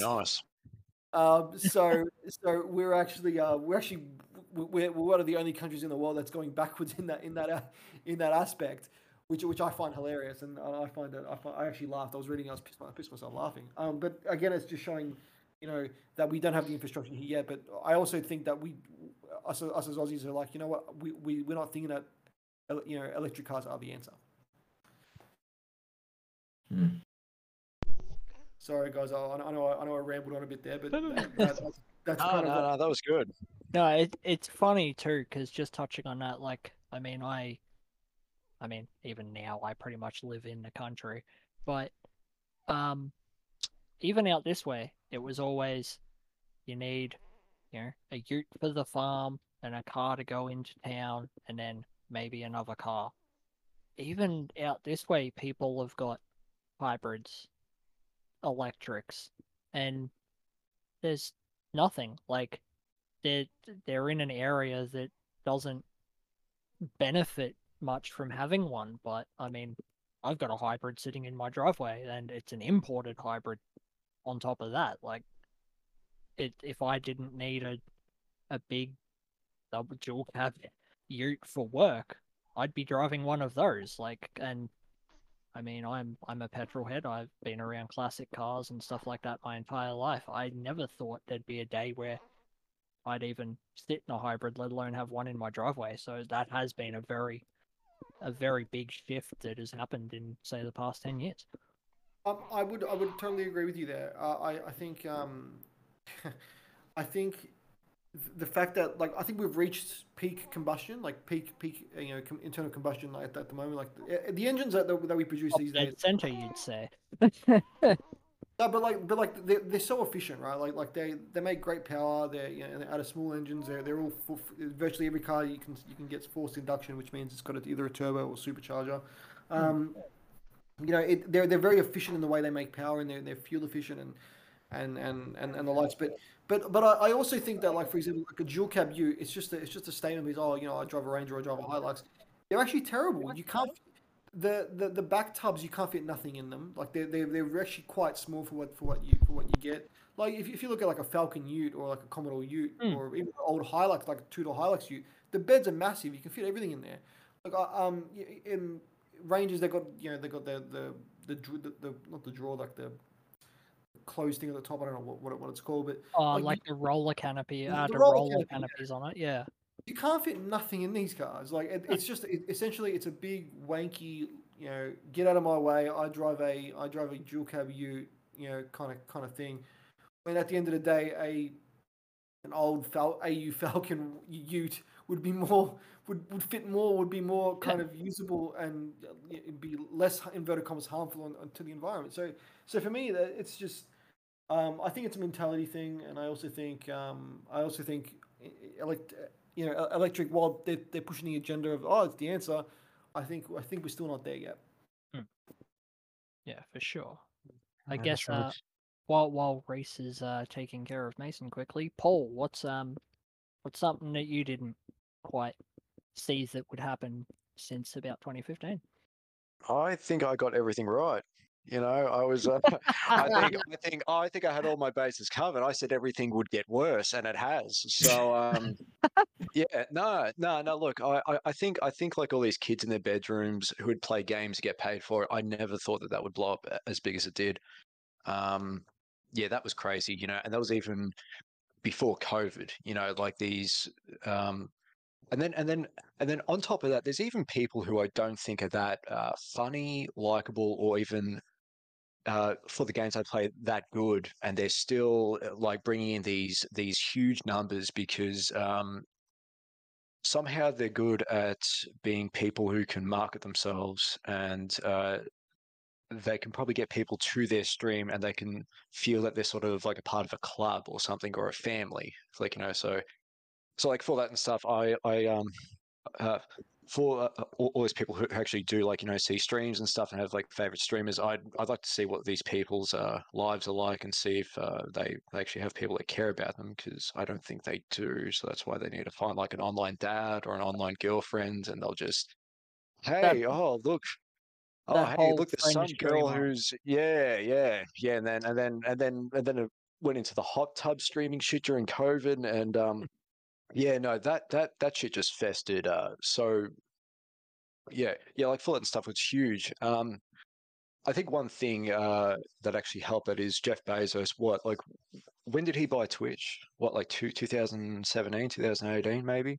I think that probably had something to do with it, you know. And then when there's like someone in there who, yeah, like for that guy and stuff, like he's like a guy who's, yeah, like for that stuff, like he's like that rich and stuff, and he certainly didn't get that rich by like buying like 10 things in a row. They just got lucky. Like, he knows what he's doing. So yeah, the fact that they sort of like acquired it and he's got people around it, I think that they did a very good job of basically just being this huge platform, you know, where yeah, for that and stuff, like they don't actually have people that work for them. I guess that streamers, what, like they'd sort of be like contractors, I guess. So yeah, like they're sort of workers that they have for that, and then apart from that, like on top of that as well and stuff, there was actually like something during COVID, I think, like a case study that they had where if you're a big company and you get on someone's stream, you can actually send things to them, and how much of that they actually have to spend on ads, for example. Like they don't have to do that much. Like there was some guy who streamed, I don't know who the guy was, but I think it was Burger King. They sent him a chat message and they donated $5. And I think he was streaming to like 13,000 people. And then he made this big video just like, hey guys, like I got like an ad by like Burger King. And then what, like, so they spent $5 on that messaging to show like that message to 13,000 people. And then on top of that, just hundreds of thousands of people who saw like him actually make it into like a video and everything. Like, and then for that, like that's like for what they put into what they got back out, like that's just like huge, I think, you know. So like I thought that as far as like the online space, I don't think that people would like sort of take that and run with it. Yeah, no, that's it's been huge to see, and it's been horrifying as well. Yeah. I guess expanding on that even more, did anybody expect OnlyFans to be a thing? Like, We've touched on streaming. We kind of have to touch on OnlyFans. Did anyone? I was about to say OnlyFans. Oh, please go. I didn't see it being a thing, but then when you put like boobs and monetization in the same sentence, it's like, why wasn't it a thing beforehand? Like, in all honesty. But yeah, obviously, wildly successful. Well, so if you've got the stuff, go for it, girls. Well, OnlyFans has existed in various forms. Ellen, resident expert on OnlyFans. Well, like, OnlyFans has existed in various forms before. Like, you had webcam girls, which was quite a big thing for a decade or so. What OnlyFans did was it combined Patreon with that, and so all OnlyFans really is basically is just Patreon for sex or for porn. That there's nothing really that's that sort of new about it. What I think has been interesting about OnlyFans though, and about that sort of monetization of, you know, branding yourself online, is the more that people that have ended up using it, the less impactful it's ended up becoming. And so if you look at the monetization in terms of how much money people are actually generating from those sorts of platforms, and YouTube's another one, TikTok, even Twitch for that matter, it is such a tiny percentage of people that can actually make any money from any of these services. And in 2015, to tie that back, I genuinely thought that there would have been more opportunity for people. it became brutally apparent sort of in the years since then of just how ruthless these sort of services will become of who can actually stand out on them. Yeah, I mean, my OnlyFans account hasn't been doing too well recently. I've got to really try and... I'm sorry, it's been rough the past couple of months. I had to unsub. Man, I knew it was you. I lost one of my only people I had, so... I think that with OnlyFans, I agree with what you're saying there, Reese, but I think while you may have opinions on the people that do OnlyFans accounts, I think the concept of OnlyFans has made it almost more socially or culturally acceptable to do what is happening on those OnlyFans videos. Like, I think cam girls, like you were talking about, there was still a lot of stigma attached to it, and I guess there is still to OnlyFans as well, but it's more of a mainstream. Like, if a guy pulled out his phone and said, yeah, I'm a subscriber to a performer on OnlyFans, you wouldn't go, oh. Like, you go, oh yeah, okay, sure. But yeah, I think that's social stigma. I would have thought it would have been a lot greater. It's just an extension of Instagram. So you can go, Reese, go. Also, thanks. I was just gonna say, like, it's just an extension to following on Instagram. You know, the only differentiation is the monetization that you do, but realistically, you know, Instagram made its bread and butter off influencers harping their wares on the platform. So really, it's just the natural next step of that, of sort of brand influence and personal branding, particularly for women.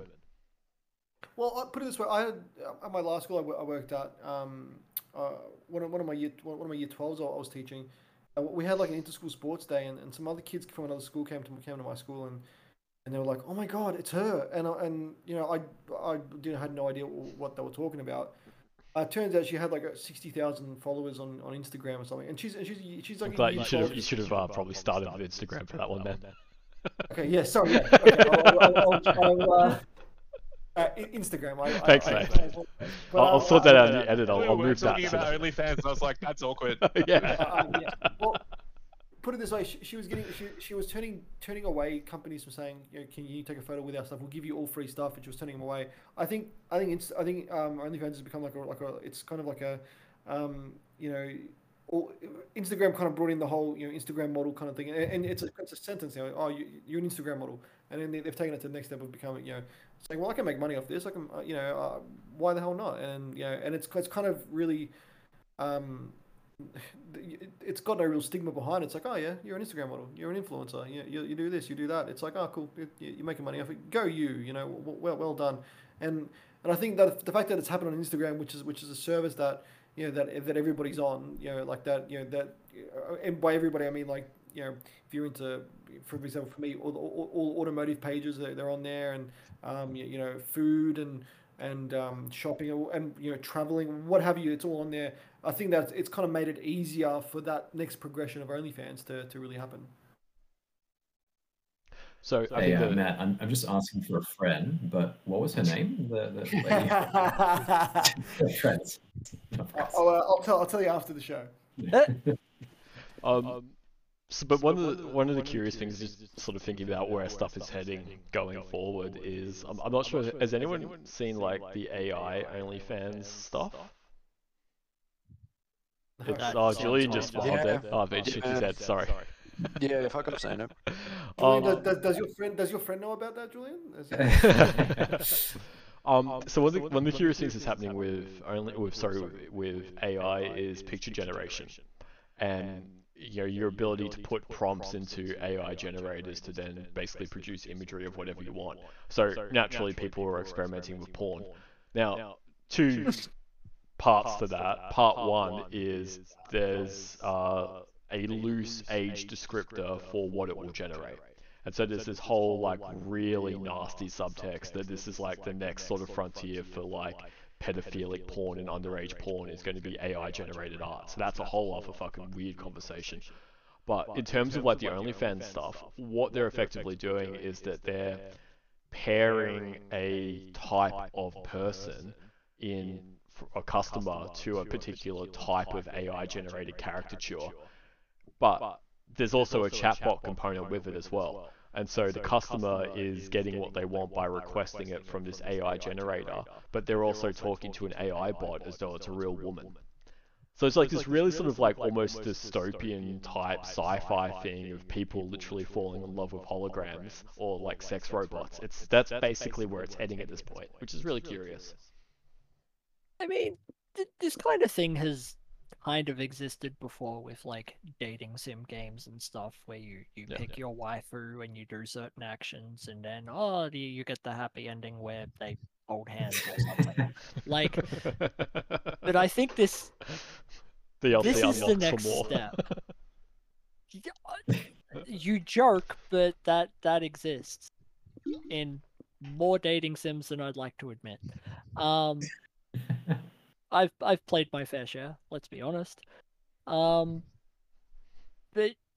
I think the AI side of things for this, kind of, there are some benefits that you can see from it. You can see there may be people with like high levels of social anxiety or people that just struggle to even just have conversations with people outside, or like interact with people well, maybe not properly, but interact in more normally accepted ways. And there are benefits that you can use with this kind of thing where they can help build up a person's confidence a little bit. They can help kind of learn to read cues and stuff like that. And not necessarily for like romantic intent, even just for day-to-day conversation. But unfortunately, like most technology, it always gets skewed towards porn. So yeah, sorry, I didn't see that happening in 2015. No. Julian? I did not think that K-pop would be this big internationally. My God, that's crazy. Yeah. It's a bit okay. I don't know nothing about K-pop. That's interesting. Go.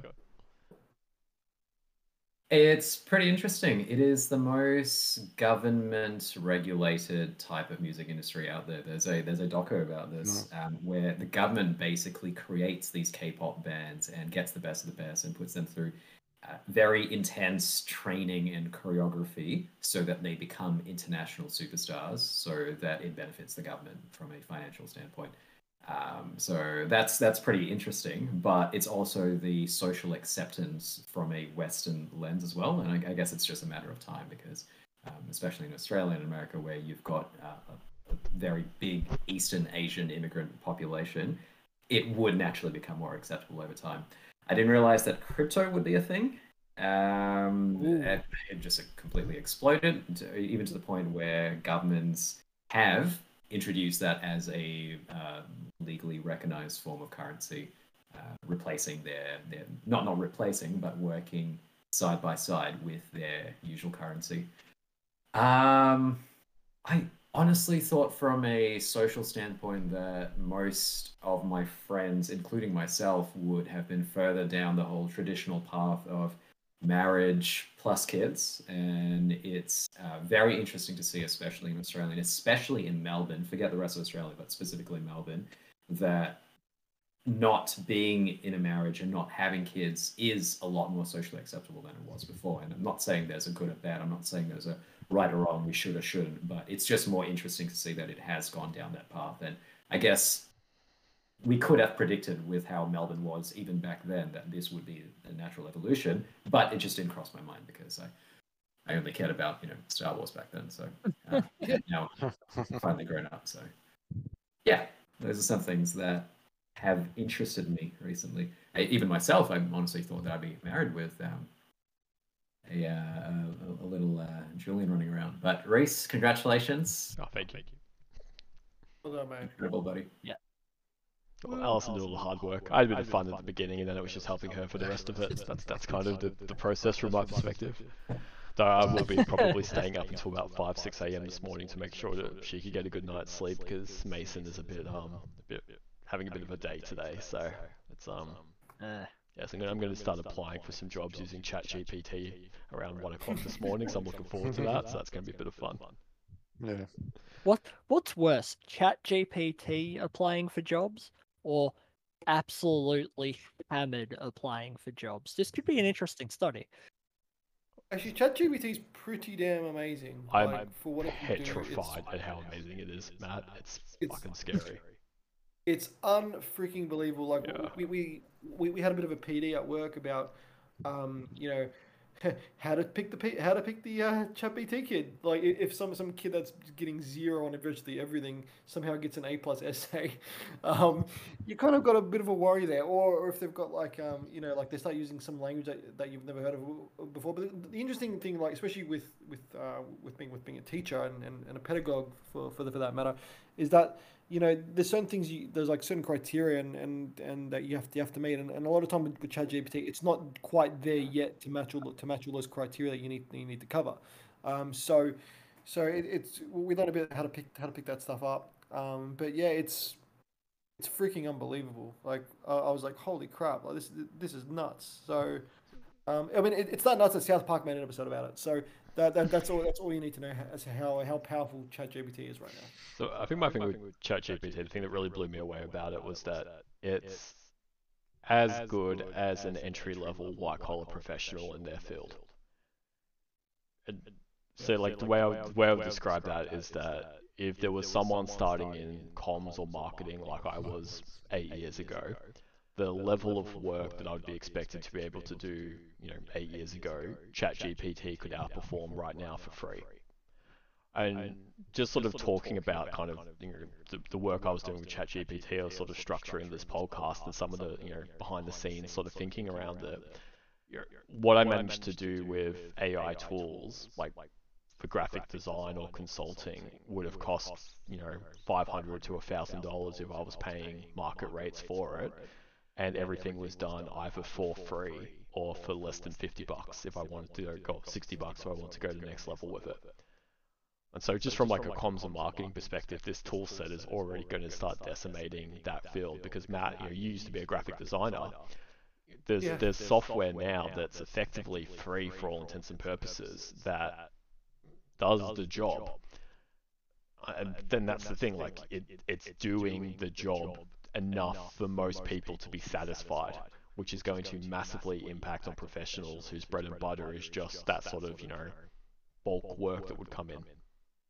Absolutely. Like I mean, I was facing that back when I I still design on the side, but when I was designing, like, you know, as an everyday job, like I used to get clients say to me, why would I pay you $500 to do this task when I can go onto Fiverr.com and get it done for $5? Yeah. And I'm like, yeah, you're paying for, you know, this one-on-one time, me buying, you know, me sitting down with you, buying you a coffee, getting to know you, getting to know about your brand and your identity, everything, like, so I can actually do you a proper one, not just a generically made thing on Fiverr that's made by some person for like $1.50. You know what I mean? So it's you explain that to them and they I mean, this is the reason why when people used to ask me what I did, and I'd say, oh, I'm a graphic designer, they'd say, oh, what, you just draw. It's the reason why I started saying to people, no, I'm a doctor, and they never questioned me. But the issue with that is, you know, again, this is answering this question, what did I get wrong in 2015 that I thought I'd be a graphic designer forever? Because, like, at this point in time, it was, and it's not a dying industry, but it's dying, if that makes sense, because it's just like, you know, people would say, why would I spend $500 on this when I can spend $5 on this and get it done in 2 seconds, you know? So just this real-life example, like the logo that's the backdrop for this video, or the little icon, you would pay, I used Imager, I think was the name of the company, the website or whatever it was, or something like that. It would, for $60, I could own that image, so copyright that image to me through them, and then develop 17 different variations of that image in different formats, pre-sized for socials. Like that type of work would easily be $500 of Matt's time if I was to pay it. Yeah, absolutely. Like easily, and I probably, you know, and I've paid $1,000 for that sort of work when I've gone to graphic designers. Yeah. Like absolutely, like it's. When I was working for a place, I was on, you know, like at one place in particular, they were offering me, you know, $90 an hour, $90 an hour. Like I shit you not, that was what I was getting. I was like, this is great. But then again, you know, they started to go under because like they were losing work, and you know, other companies were, you know, we can do it cheaper, we'll do it for $5, you know, like it's. I just got sick of the inconsistency in the industry, and that's kind of how I felt. But like, the funny thing is about copyright, Reese, which you just alluded to, is that copyright law applies differently everywhere in the world. So in particular in Australia, it's 70 years after your death. All right, you've got that copyright for you. It's applied automatically. Like you don't have to technically apply for it, but in some parts of the world you do. It really frustrates me how, you know, like I mean, it's incredible that you can get work like you know, snap at your fingers and it's done, you know. But like in the same token, you're losing that accountability, that one-on-one connection, that understanding your brand to a T, which you would get from sitting down with a designer and doing it properly. But I guess that's kind of what the world we're in. Like you walk up to someone's house, you don't ring the doorbell anymore. You say, "Hey, I'm outside," and you text them. You know, you're losing that face-to-face time. You know, why would you spend? As you were saying, Brendan earlier, like you know, social anxieties and things like that. Oh, I don't want to meet new people. I don't even want to meet my Uber guy that drops me off, you know, food for the night. Just leave it at the door. I'll come open the door. You know, so. You're losing that face-to-face time. You're losing that connectivity to, you know, that you get. But in the same token, you're saving yourself $495. You know what I mean? So you got to really kind of weigh it up. I guess even to expand on the creatives, like creative professional side of things. Did anyone see? And I say this as I have one running right next to me, printing something. Did anyone see 3D printers being such a thing and as affordable as they are? Like, we can barely get paper printers to work properly yet. But I mean, I spent maybe $400 and I have a relatively pretty high-end-ish resin 3D printer. And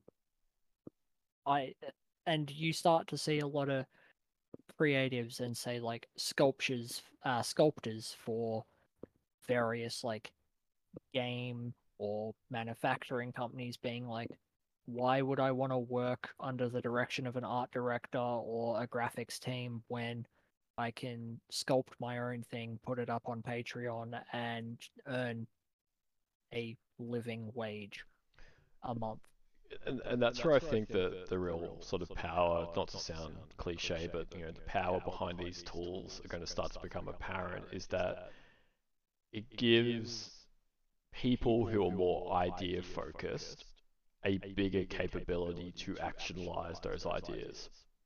And so if you take it back to just software, for instance, I couldn't code to save my life. The last time I tried to code something, I literally paid Paul to do it for me at uni. But with these tools, I don't necessarily need to know how to code. What I need to know is what do I want the end result of that code to look like, and is what's being presented to me meeting my expectations at the end of it. That's with day one software. That's for stuff that's been out for the equivalent of an eye blink in terms of development time. If we start fast-forwarding that 5-10 years, the actual tool sets that we're going to be using are going to be so sophisticated that the need to know what they're doing becomes less important than understanding what they're capable of and producing that outcome. Like, just to, you know, throw it around the room. I mean, like, Alan, I know that I spoke to you a month or so about this in the law industry, but like, these tools are coming for lawyers.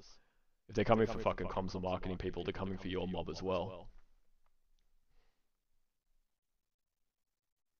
Yeah, at least like you were saying, we were having this discussion at the entry-level sort of stage right now. ChatGPT could basically replace my paralegal at work, which is a scary proposition. Like, they can't give me the witty banter that we have back and forth yet, probably. But in terms of the, I don't know, I guess the medial side of things, that, wow, I actually haven't used it yet, and I just jumped online now to have a quick look at it. I think I've got to create an account before I can do it, but I'll have a bit of a play with it. Yeah, I like for that. They give you the phone number as well. Yeah. Right. Okay. Cool. Yeah, I can see it. In terms of the legal industry, it will definitely shake things up. You just like write like a scary letter to your neighbor using ChatGPT, and then like freak them the hell out. Or you know, yeah, I'm not gonna mess with you. So. Yeah, well, you can say ChatGPT, you know, write me a letter about my fencing dispute with my neighbor and include references to legislation, and you can just make it all, you know, scary looking. And I'm curious to actually maybe give that a play and see how accurate it actually is. But the thing is, surely the Victorian fencing goes to 1968 or something. Yeah. That's right. And so the thing with the software though, where it's like, I think me, technology. Sorry, I was just going to say, like, whenever I've thought of technology being, you know, big, evil and scary, I was always, you know, grew up on Terminator thinking that the robots are going to take over and they're going to destroy us and develop their own consciousness. Now my thinking, and I guess maybe this is, you know, the question about what did you not see happening in 2015, is the fact that my career could basically finish because someone writes a really good AI or creates an AI video of me doing something inappropriate, which is not something that I thought, you know, in 2015 would be a thing. Like that video, I watched a video on YouTube of, it was a ChatGPT created chat between Joe Rogan, Jordan Peterson and someone else where they were talking about video games, and I thought it was real for a second, and they were using deepfake technology to mimic like their facial expressions like they were having a real chat. That's crazy. And I was like, I felt like an 80-year-old boomer, like it falls for like a bloody Nigerian oil scam email. I'm like, oh my God, they're talking about video games. This is so cool. And it took me like a good couple of minutes to realize, oh my God, this has literally been created by AI. So I guess, and being a lawyer from the legal perspective, like this is going to be crazy. Like, oh, here's a video I can show you of me being raped by someone. Like, you know, people get in trouble for grainy, blurry CCTV footage that's not conclusive now, especially if you're an AFL football player or someone like that. Like, this technology is going to be just insane. And I just never would have thought that would be a thing. You know, like I said, I thought it was the Terminators that were going to come and kill us all. It's not that's scary. It's literally this technology now that's terrifies me. Mm. Yeah, it's it's a scary world that the fact that we thought like, and it's with a lot of things as well. Like I reflect back on like movies and stuff like I've watched, like Back to the Future was supposed to be flying cars at this point, you know, Terminator, and then, but I think our reality that we're getting is more scary. You know, it's the fact that you could just like put like, for example, I don't know how many of those videos of, you know, what's her name? Who's the actress in Harry Potter? What's her name? Emma Watson. Emma Watson. Yeah, apparently she's put on like every video ever, like just by AI technology, and she's like, it's not me, it's not me, it's not me, you know. And I'm like, how the hell are they doing that? Like it's insane. Yeah, Like for that technology, like I think that started, I think 2018. Yeah, like that's when it started to get pretty big. I remember seeing it around after Trump got elected, because the first deepfake I saw was Trump saying shit that he never said. Yeah. Yeah. Right about that. Yeah. I don't know. Well, like for like ChatGPT, I don't think I'm as, I don't think it's going to be as bad as you guys think that it is. It's still really fucking stupid in some like respects. I actually gave it a file that I had, and it was a CSV file of my numbers that I took down for, I believe it was the TJ Smith stakes race that happened a week ago. And I explained everything in that file to ChatGPT, and I said, okay, after all the things that you've just read, who do you think was the best horse in that race, who had the best run in that race, based on the times that they had and from where it was? And it just didn't get the question. It just sort of like had the names of the horse and spat it out. And then after I thought I had it, I'm like, okay, after we've been through this for 20 minutes, okay, after I've explained everything to you, you fucking idiot, can you please tell me, out of all the runs in the races, you know the weights, you know the sectionals, you know how these horses accelerated, who do you think was answer. It said, "I thought that Hungry Heart was the best horse in the race. Hungry Heart has been retired for over a year. She doesn't really, I'm pretty sure that she won the Vinery Stud Stakes as a 3-year-old in 2021. So this chat, for some reason, it just saw the fact that I was talking about horses, and it's just like, oh, I'll just grab a horse, like from fucking no. And then it started like bringing out like all these horses that haven't raced in years and years. And then it took my numbers and it tried to explain it how it was. It was just like, there's something. So on top of that, like yeah, like for that and stuff, like it certainly is going to get better. I think certain jobs, like it's just not going to be able to touch. I think there's just certain things that you sort of can't code into it. One thing that I probably am scared of that I haven't heard much from people. So some people like are sort of talking about is that if you sort of give like ChatGPT some sort of access to certain jobs and everything, and everyone's just like, oh no, like for this stuff, like my job's going to be ruined or this is going to change everything. I'm more sort of worried that if you give it some form of a job that's where it just has like all this control and it gets something wrong, like how fucking bad is that going to be? Like, you know, where like forth and stuff, like just say that there's things that have to be shipped from somewhere, you know, and then on top of that, you know, if a certain company has like, you know, certain stop gaps because they don't want people trying to interfere with the process, can humans actually sort of go into the process to stop that thing from actually doing that mistake, you know? And some people think that for like ChatGPT, like they think like that thing is just going to go rogue. I don't think so. I think like the company, like there were some versions I think like the first couple of versions to that weren't to the public, you know, like for that, like they had certain things where I think that they would try and go off like the rails that they thought, and it sort of did things in ways that they didn't think was possible. So I think like they've kneecapped that part of out of it, but yeah, for that and stuff, I think that when you sort of do give it like some sort of control over something big and important and it gets it wrong, yeah, like for that, like how's that going to feel, you know? Because like when like people like sort of talk about this thing, like I don't think anything's wrong until apart from that stuff, there's like, you know, like all things are on fire and stuff, and then there's people who are just getting killed in the streets, like for that, like I like sort of think about that when I think about chaos. But yeah, look, I'm not so worried about it being too smart. I'm sort of worried about it being too stupid. Yeah, that's fair. Is the chat GPT stuff also? Maybe I'm confusing it with something else. But you know how you see the thing where it's like, "Hey, Chat GPT, tell me a joke about Jesus," and it gives you a Jesus joke, and then you say, "Tell me a joke about Muhammad," and then it says, "Sorry, I can't do that because I'm not allowed to do certain things." Is that Chat GPT? Yeah. So there's a whole undercurrent around sort of the ideologies and the politics that go into the actual machine builders. And one of the big sort of existential questions around these tool sets is that they are undoubtedly going to become so central to our lives. What's the risk of personal politics interfering with how those tools operate? You know, we saw that with the damage that was done with Twitter when people were putting their thumbs on the scale in terms of content moderation or in terms of who was and wasn't banned. What happens when ChatGPT suddenly channels and restricts what you can and can't do based on what it thinks you should and shouldn't be doing?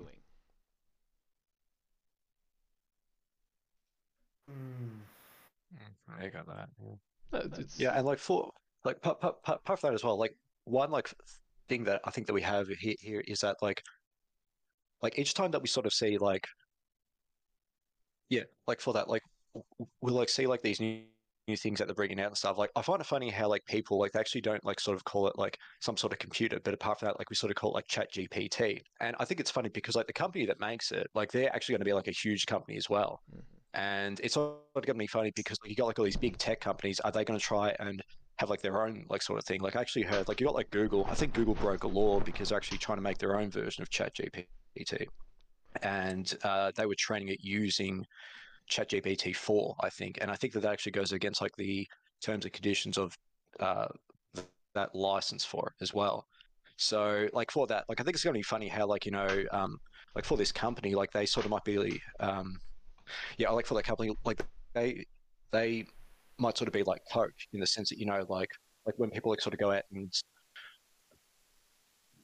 like for that, like when people go out and get like drinks of Coke and stuff, like they're not actually drinking Coke, but apart from that, like they sort of just drink like cola. But just because Coke is like, you know, like sort of that thing, like yeah, for that, like we're actually seeing like a yeah, like for that, like a certain type of technology that's become so powerful that there's this huge company that's just like huge now, like for it and stuff. So yes, so for that whole thing, stuff like the tech sector is going to be like pretty good as well, because like for that company as well, just say that they have like all this money from this tech, then yeah, like on top of that, then apart from like all that technology that they could have, they could like try and take all sorts of market cap space from like, you know, like all the big company stuff like Google and stuff and Meta. So well, yeah, they're still private. I a couple of months ago I was researching whether I could actually invest, and they're still private. So let us know, Paul.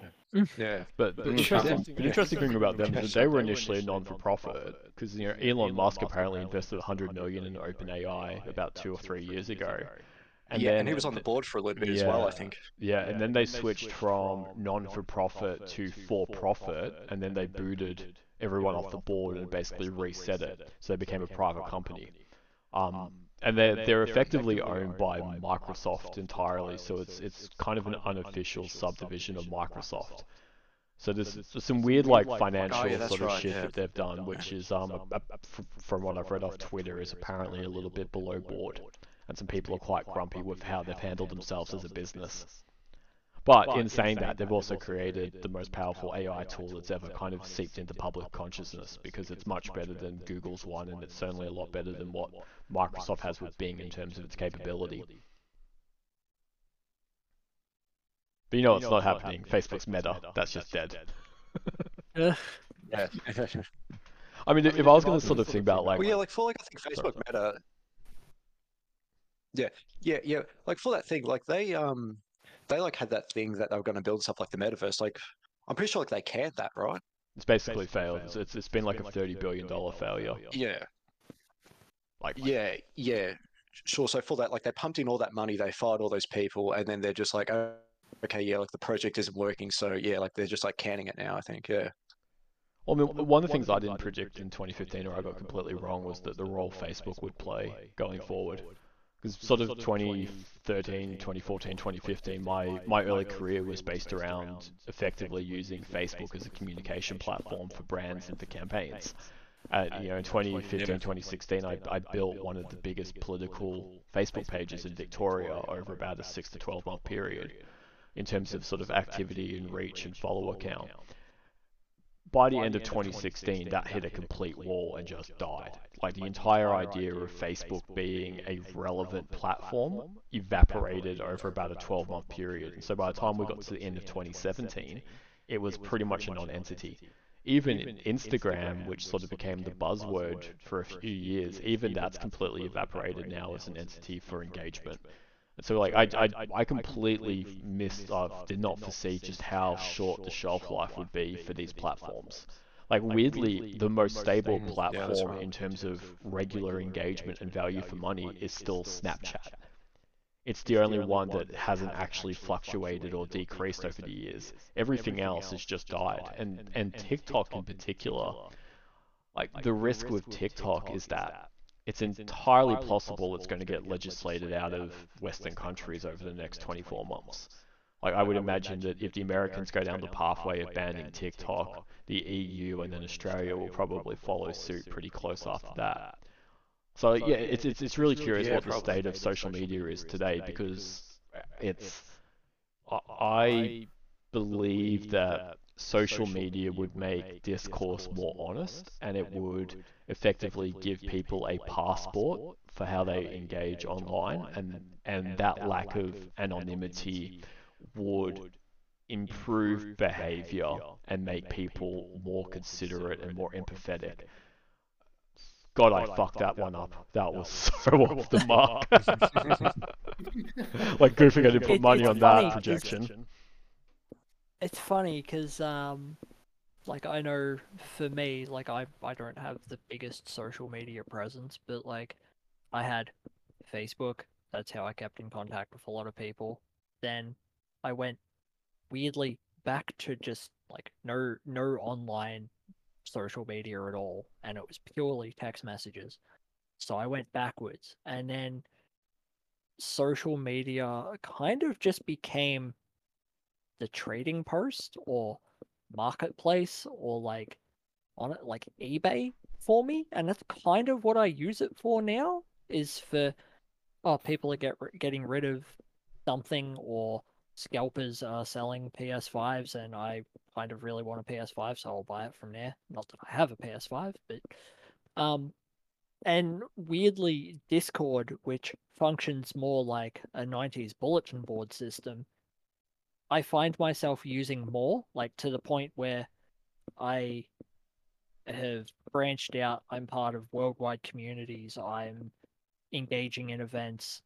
I came back from an event today with a bunch of people that I met off of Discord. And even, not that I ever spent much time on Reddit, I'd browse a couple of things and, you know, somebody would send me a link here and there, but I find myself going back to, say, that early to mid 2000s level of looking for almost forums on the internet rather than going to a media platform.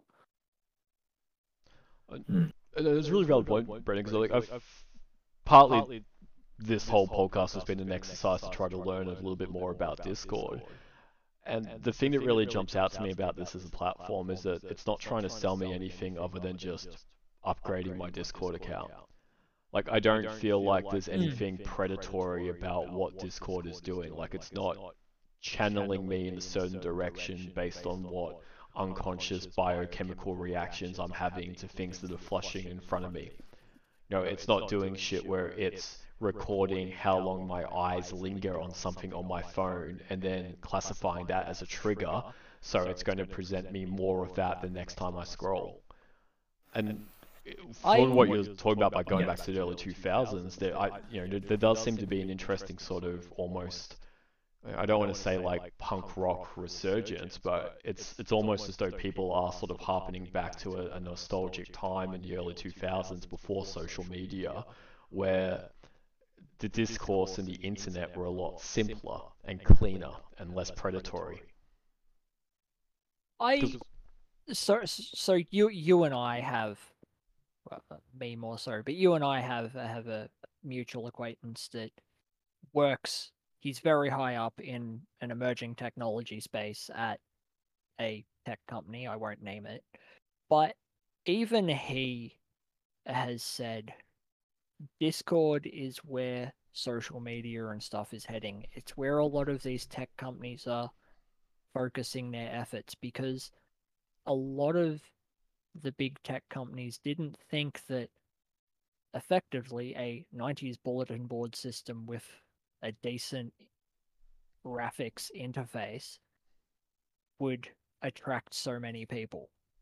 And he deals with, you know, ChatGPT, and he deals with, you know, what Boston Dynamics are doing. He deals with all this kind of stuff, and he's like, it's like you said, Reese, it's the simpler things that are bringing people.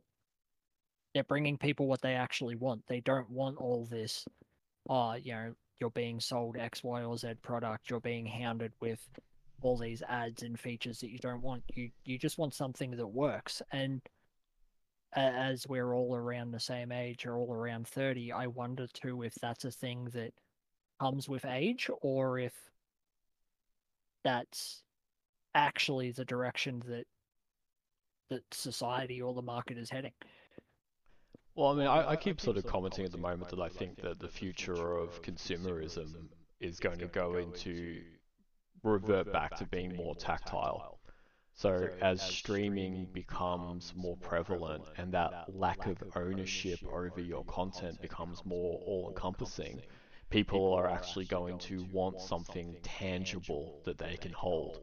And I think that AI-generated content is going to further infuse that. So I think that people are going to desire things that are in person, or things that are live, that are not sort of being magically generated by a computer screen. And I think that social media and engagement is heading in that direction with something like Discord, because it's very obvious that what Discord provides for a user, and even someone that I've literally only been using it for the last fortnight to try to get my head wrapped around what we're doing at the moment, it's actually refreshing. Like, it doesn't feel like it's trying to alter my brain chemistry in order for me to continue using the service. You might be the first person that said about this ever, I think. Thanks, Paul. I love the originality. It's why it's called Uncommonly Common Conversations. I mean, we could have an entire conversation around the idea of parasitic ideas and how we're all just effectively mouthpieces for things that we've absorbed previously. I might save that for like episode 3 or something. Actually, that's a good episode. Remember that one, Julian. We'll do that for a fortnight's time. The title, Reese, the walking IGN article. Oh, fuck IGN. I gave up on IGN after Colin Moriarty left.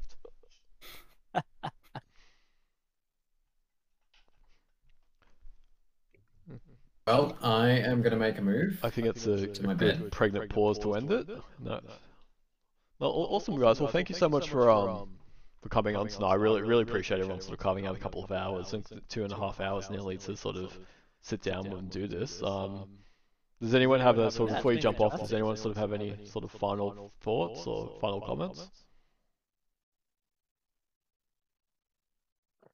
No, I'm good. I'll let the others go before I kind of tease the next episode, I guess. Yep, I am totally down for Fast and Furious 10 whenever that's coming out. So, Reese, you mentioned Epping. I'm still down. Lovely. If anyone else join, please come. Awesome, Bashel. Maybe if you need to jump off, do by all means go for it. For anything, but okay, cool. Take care, guys. Have a good night. Yeah. Sorry, mate. See you, mate. John Wick 4, for those who haven't seen it, go see it. My God. That was great. Amazing. Good film. Great. I will add it to the other 3s that I haven't seen.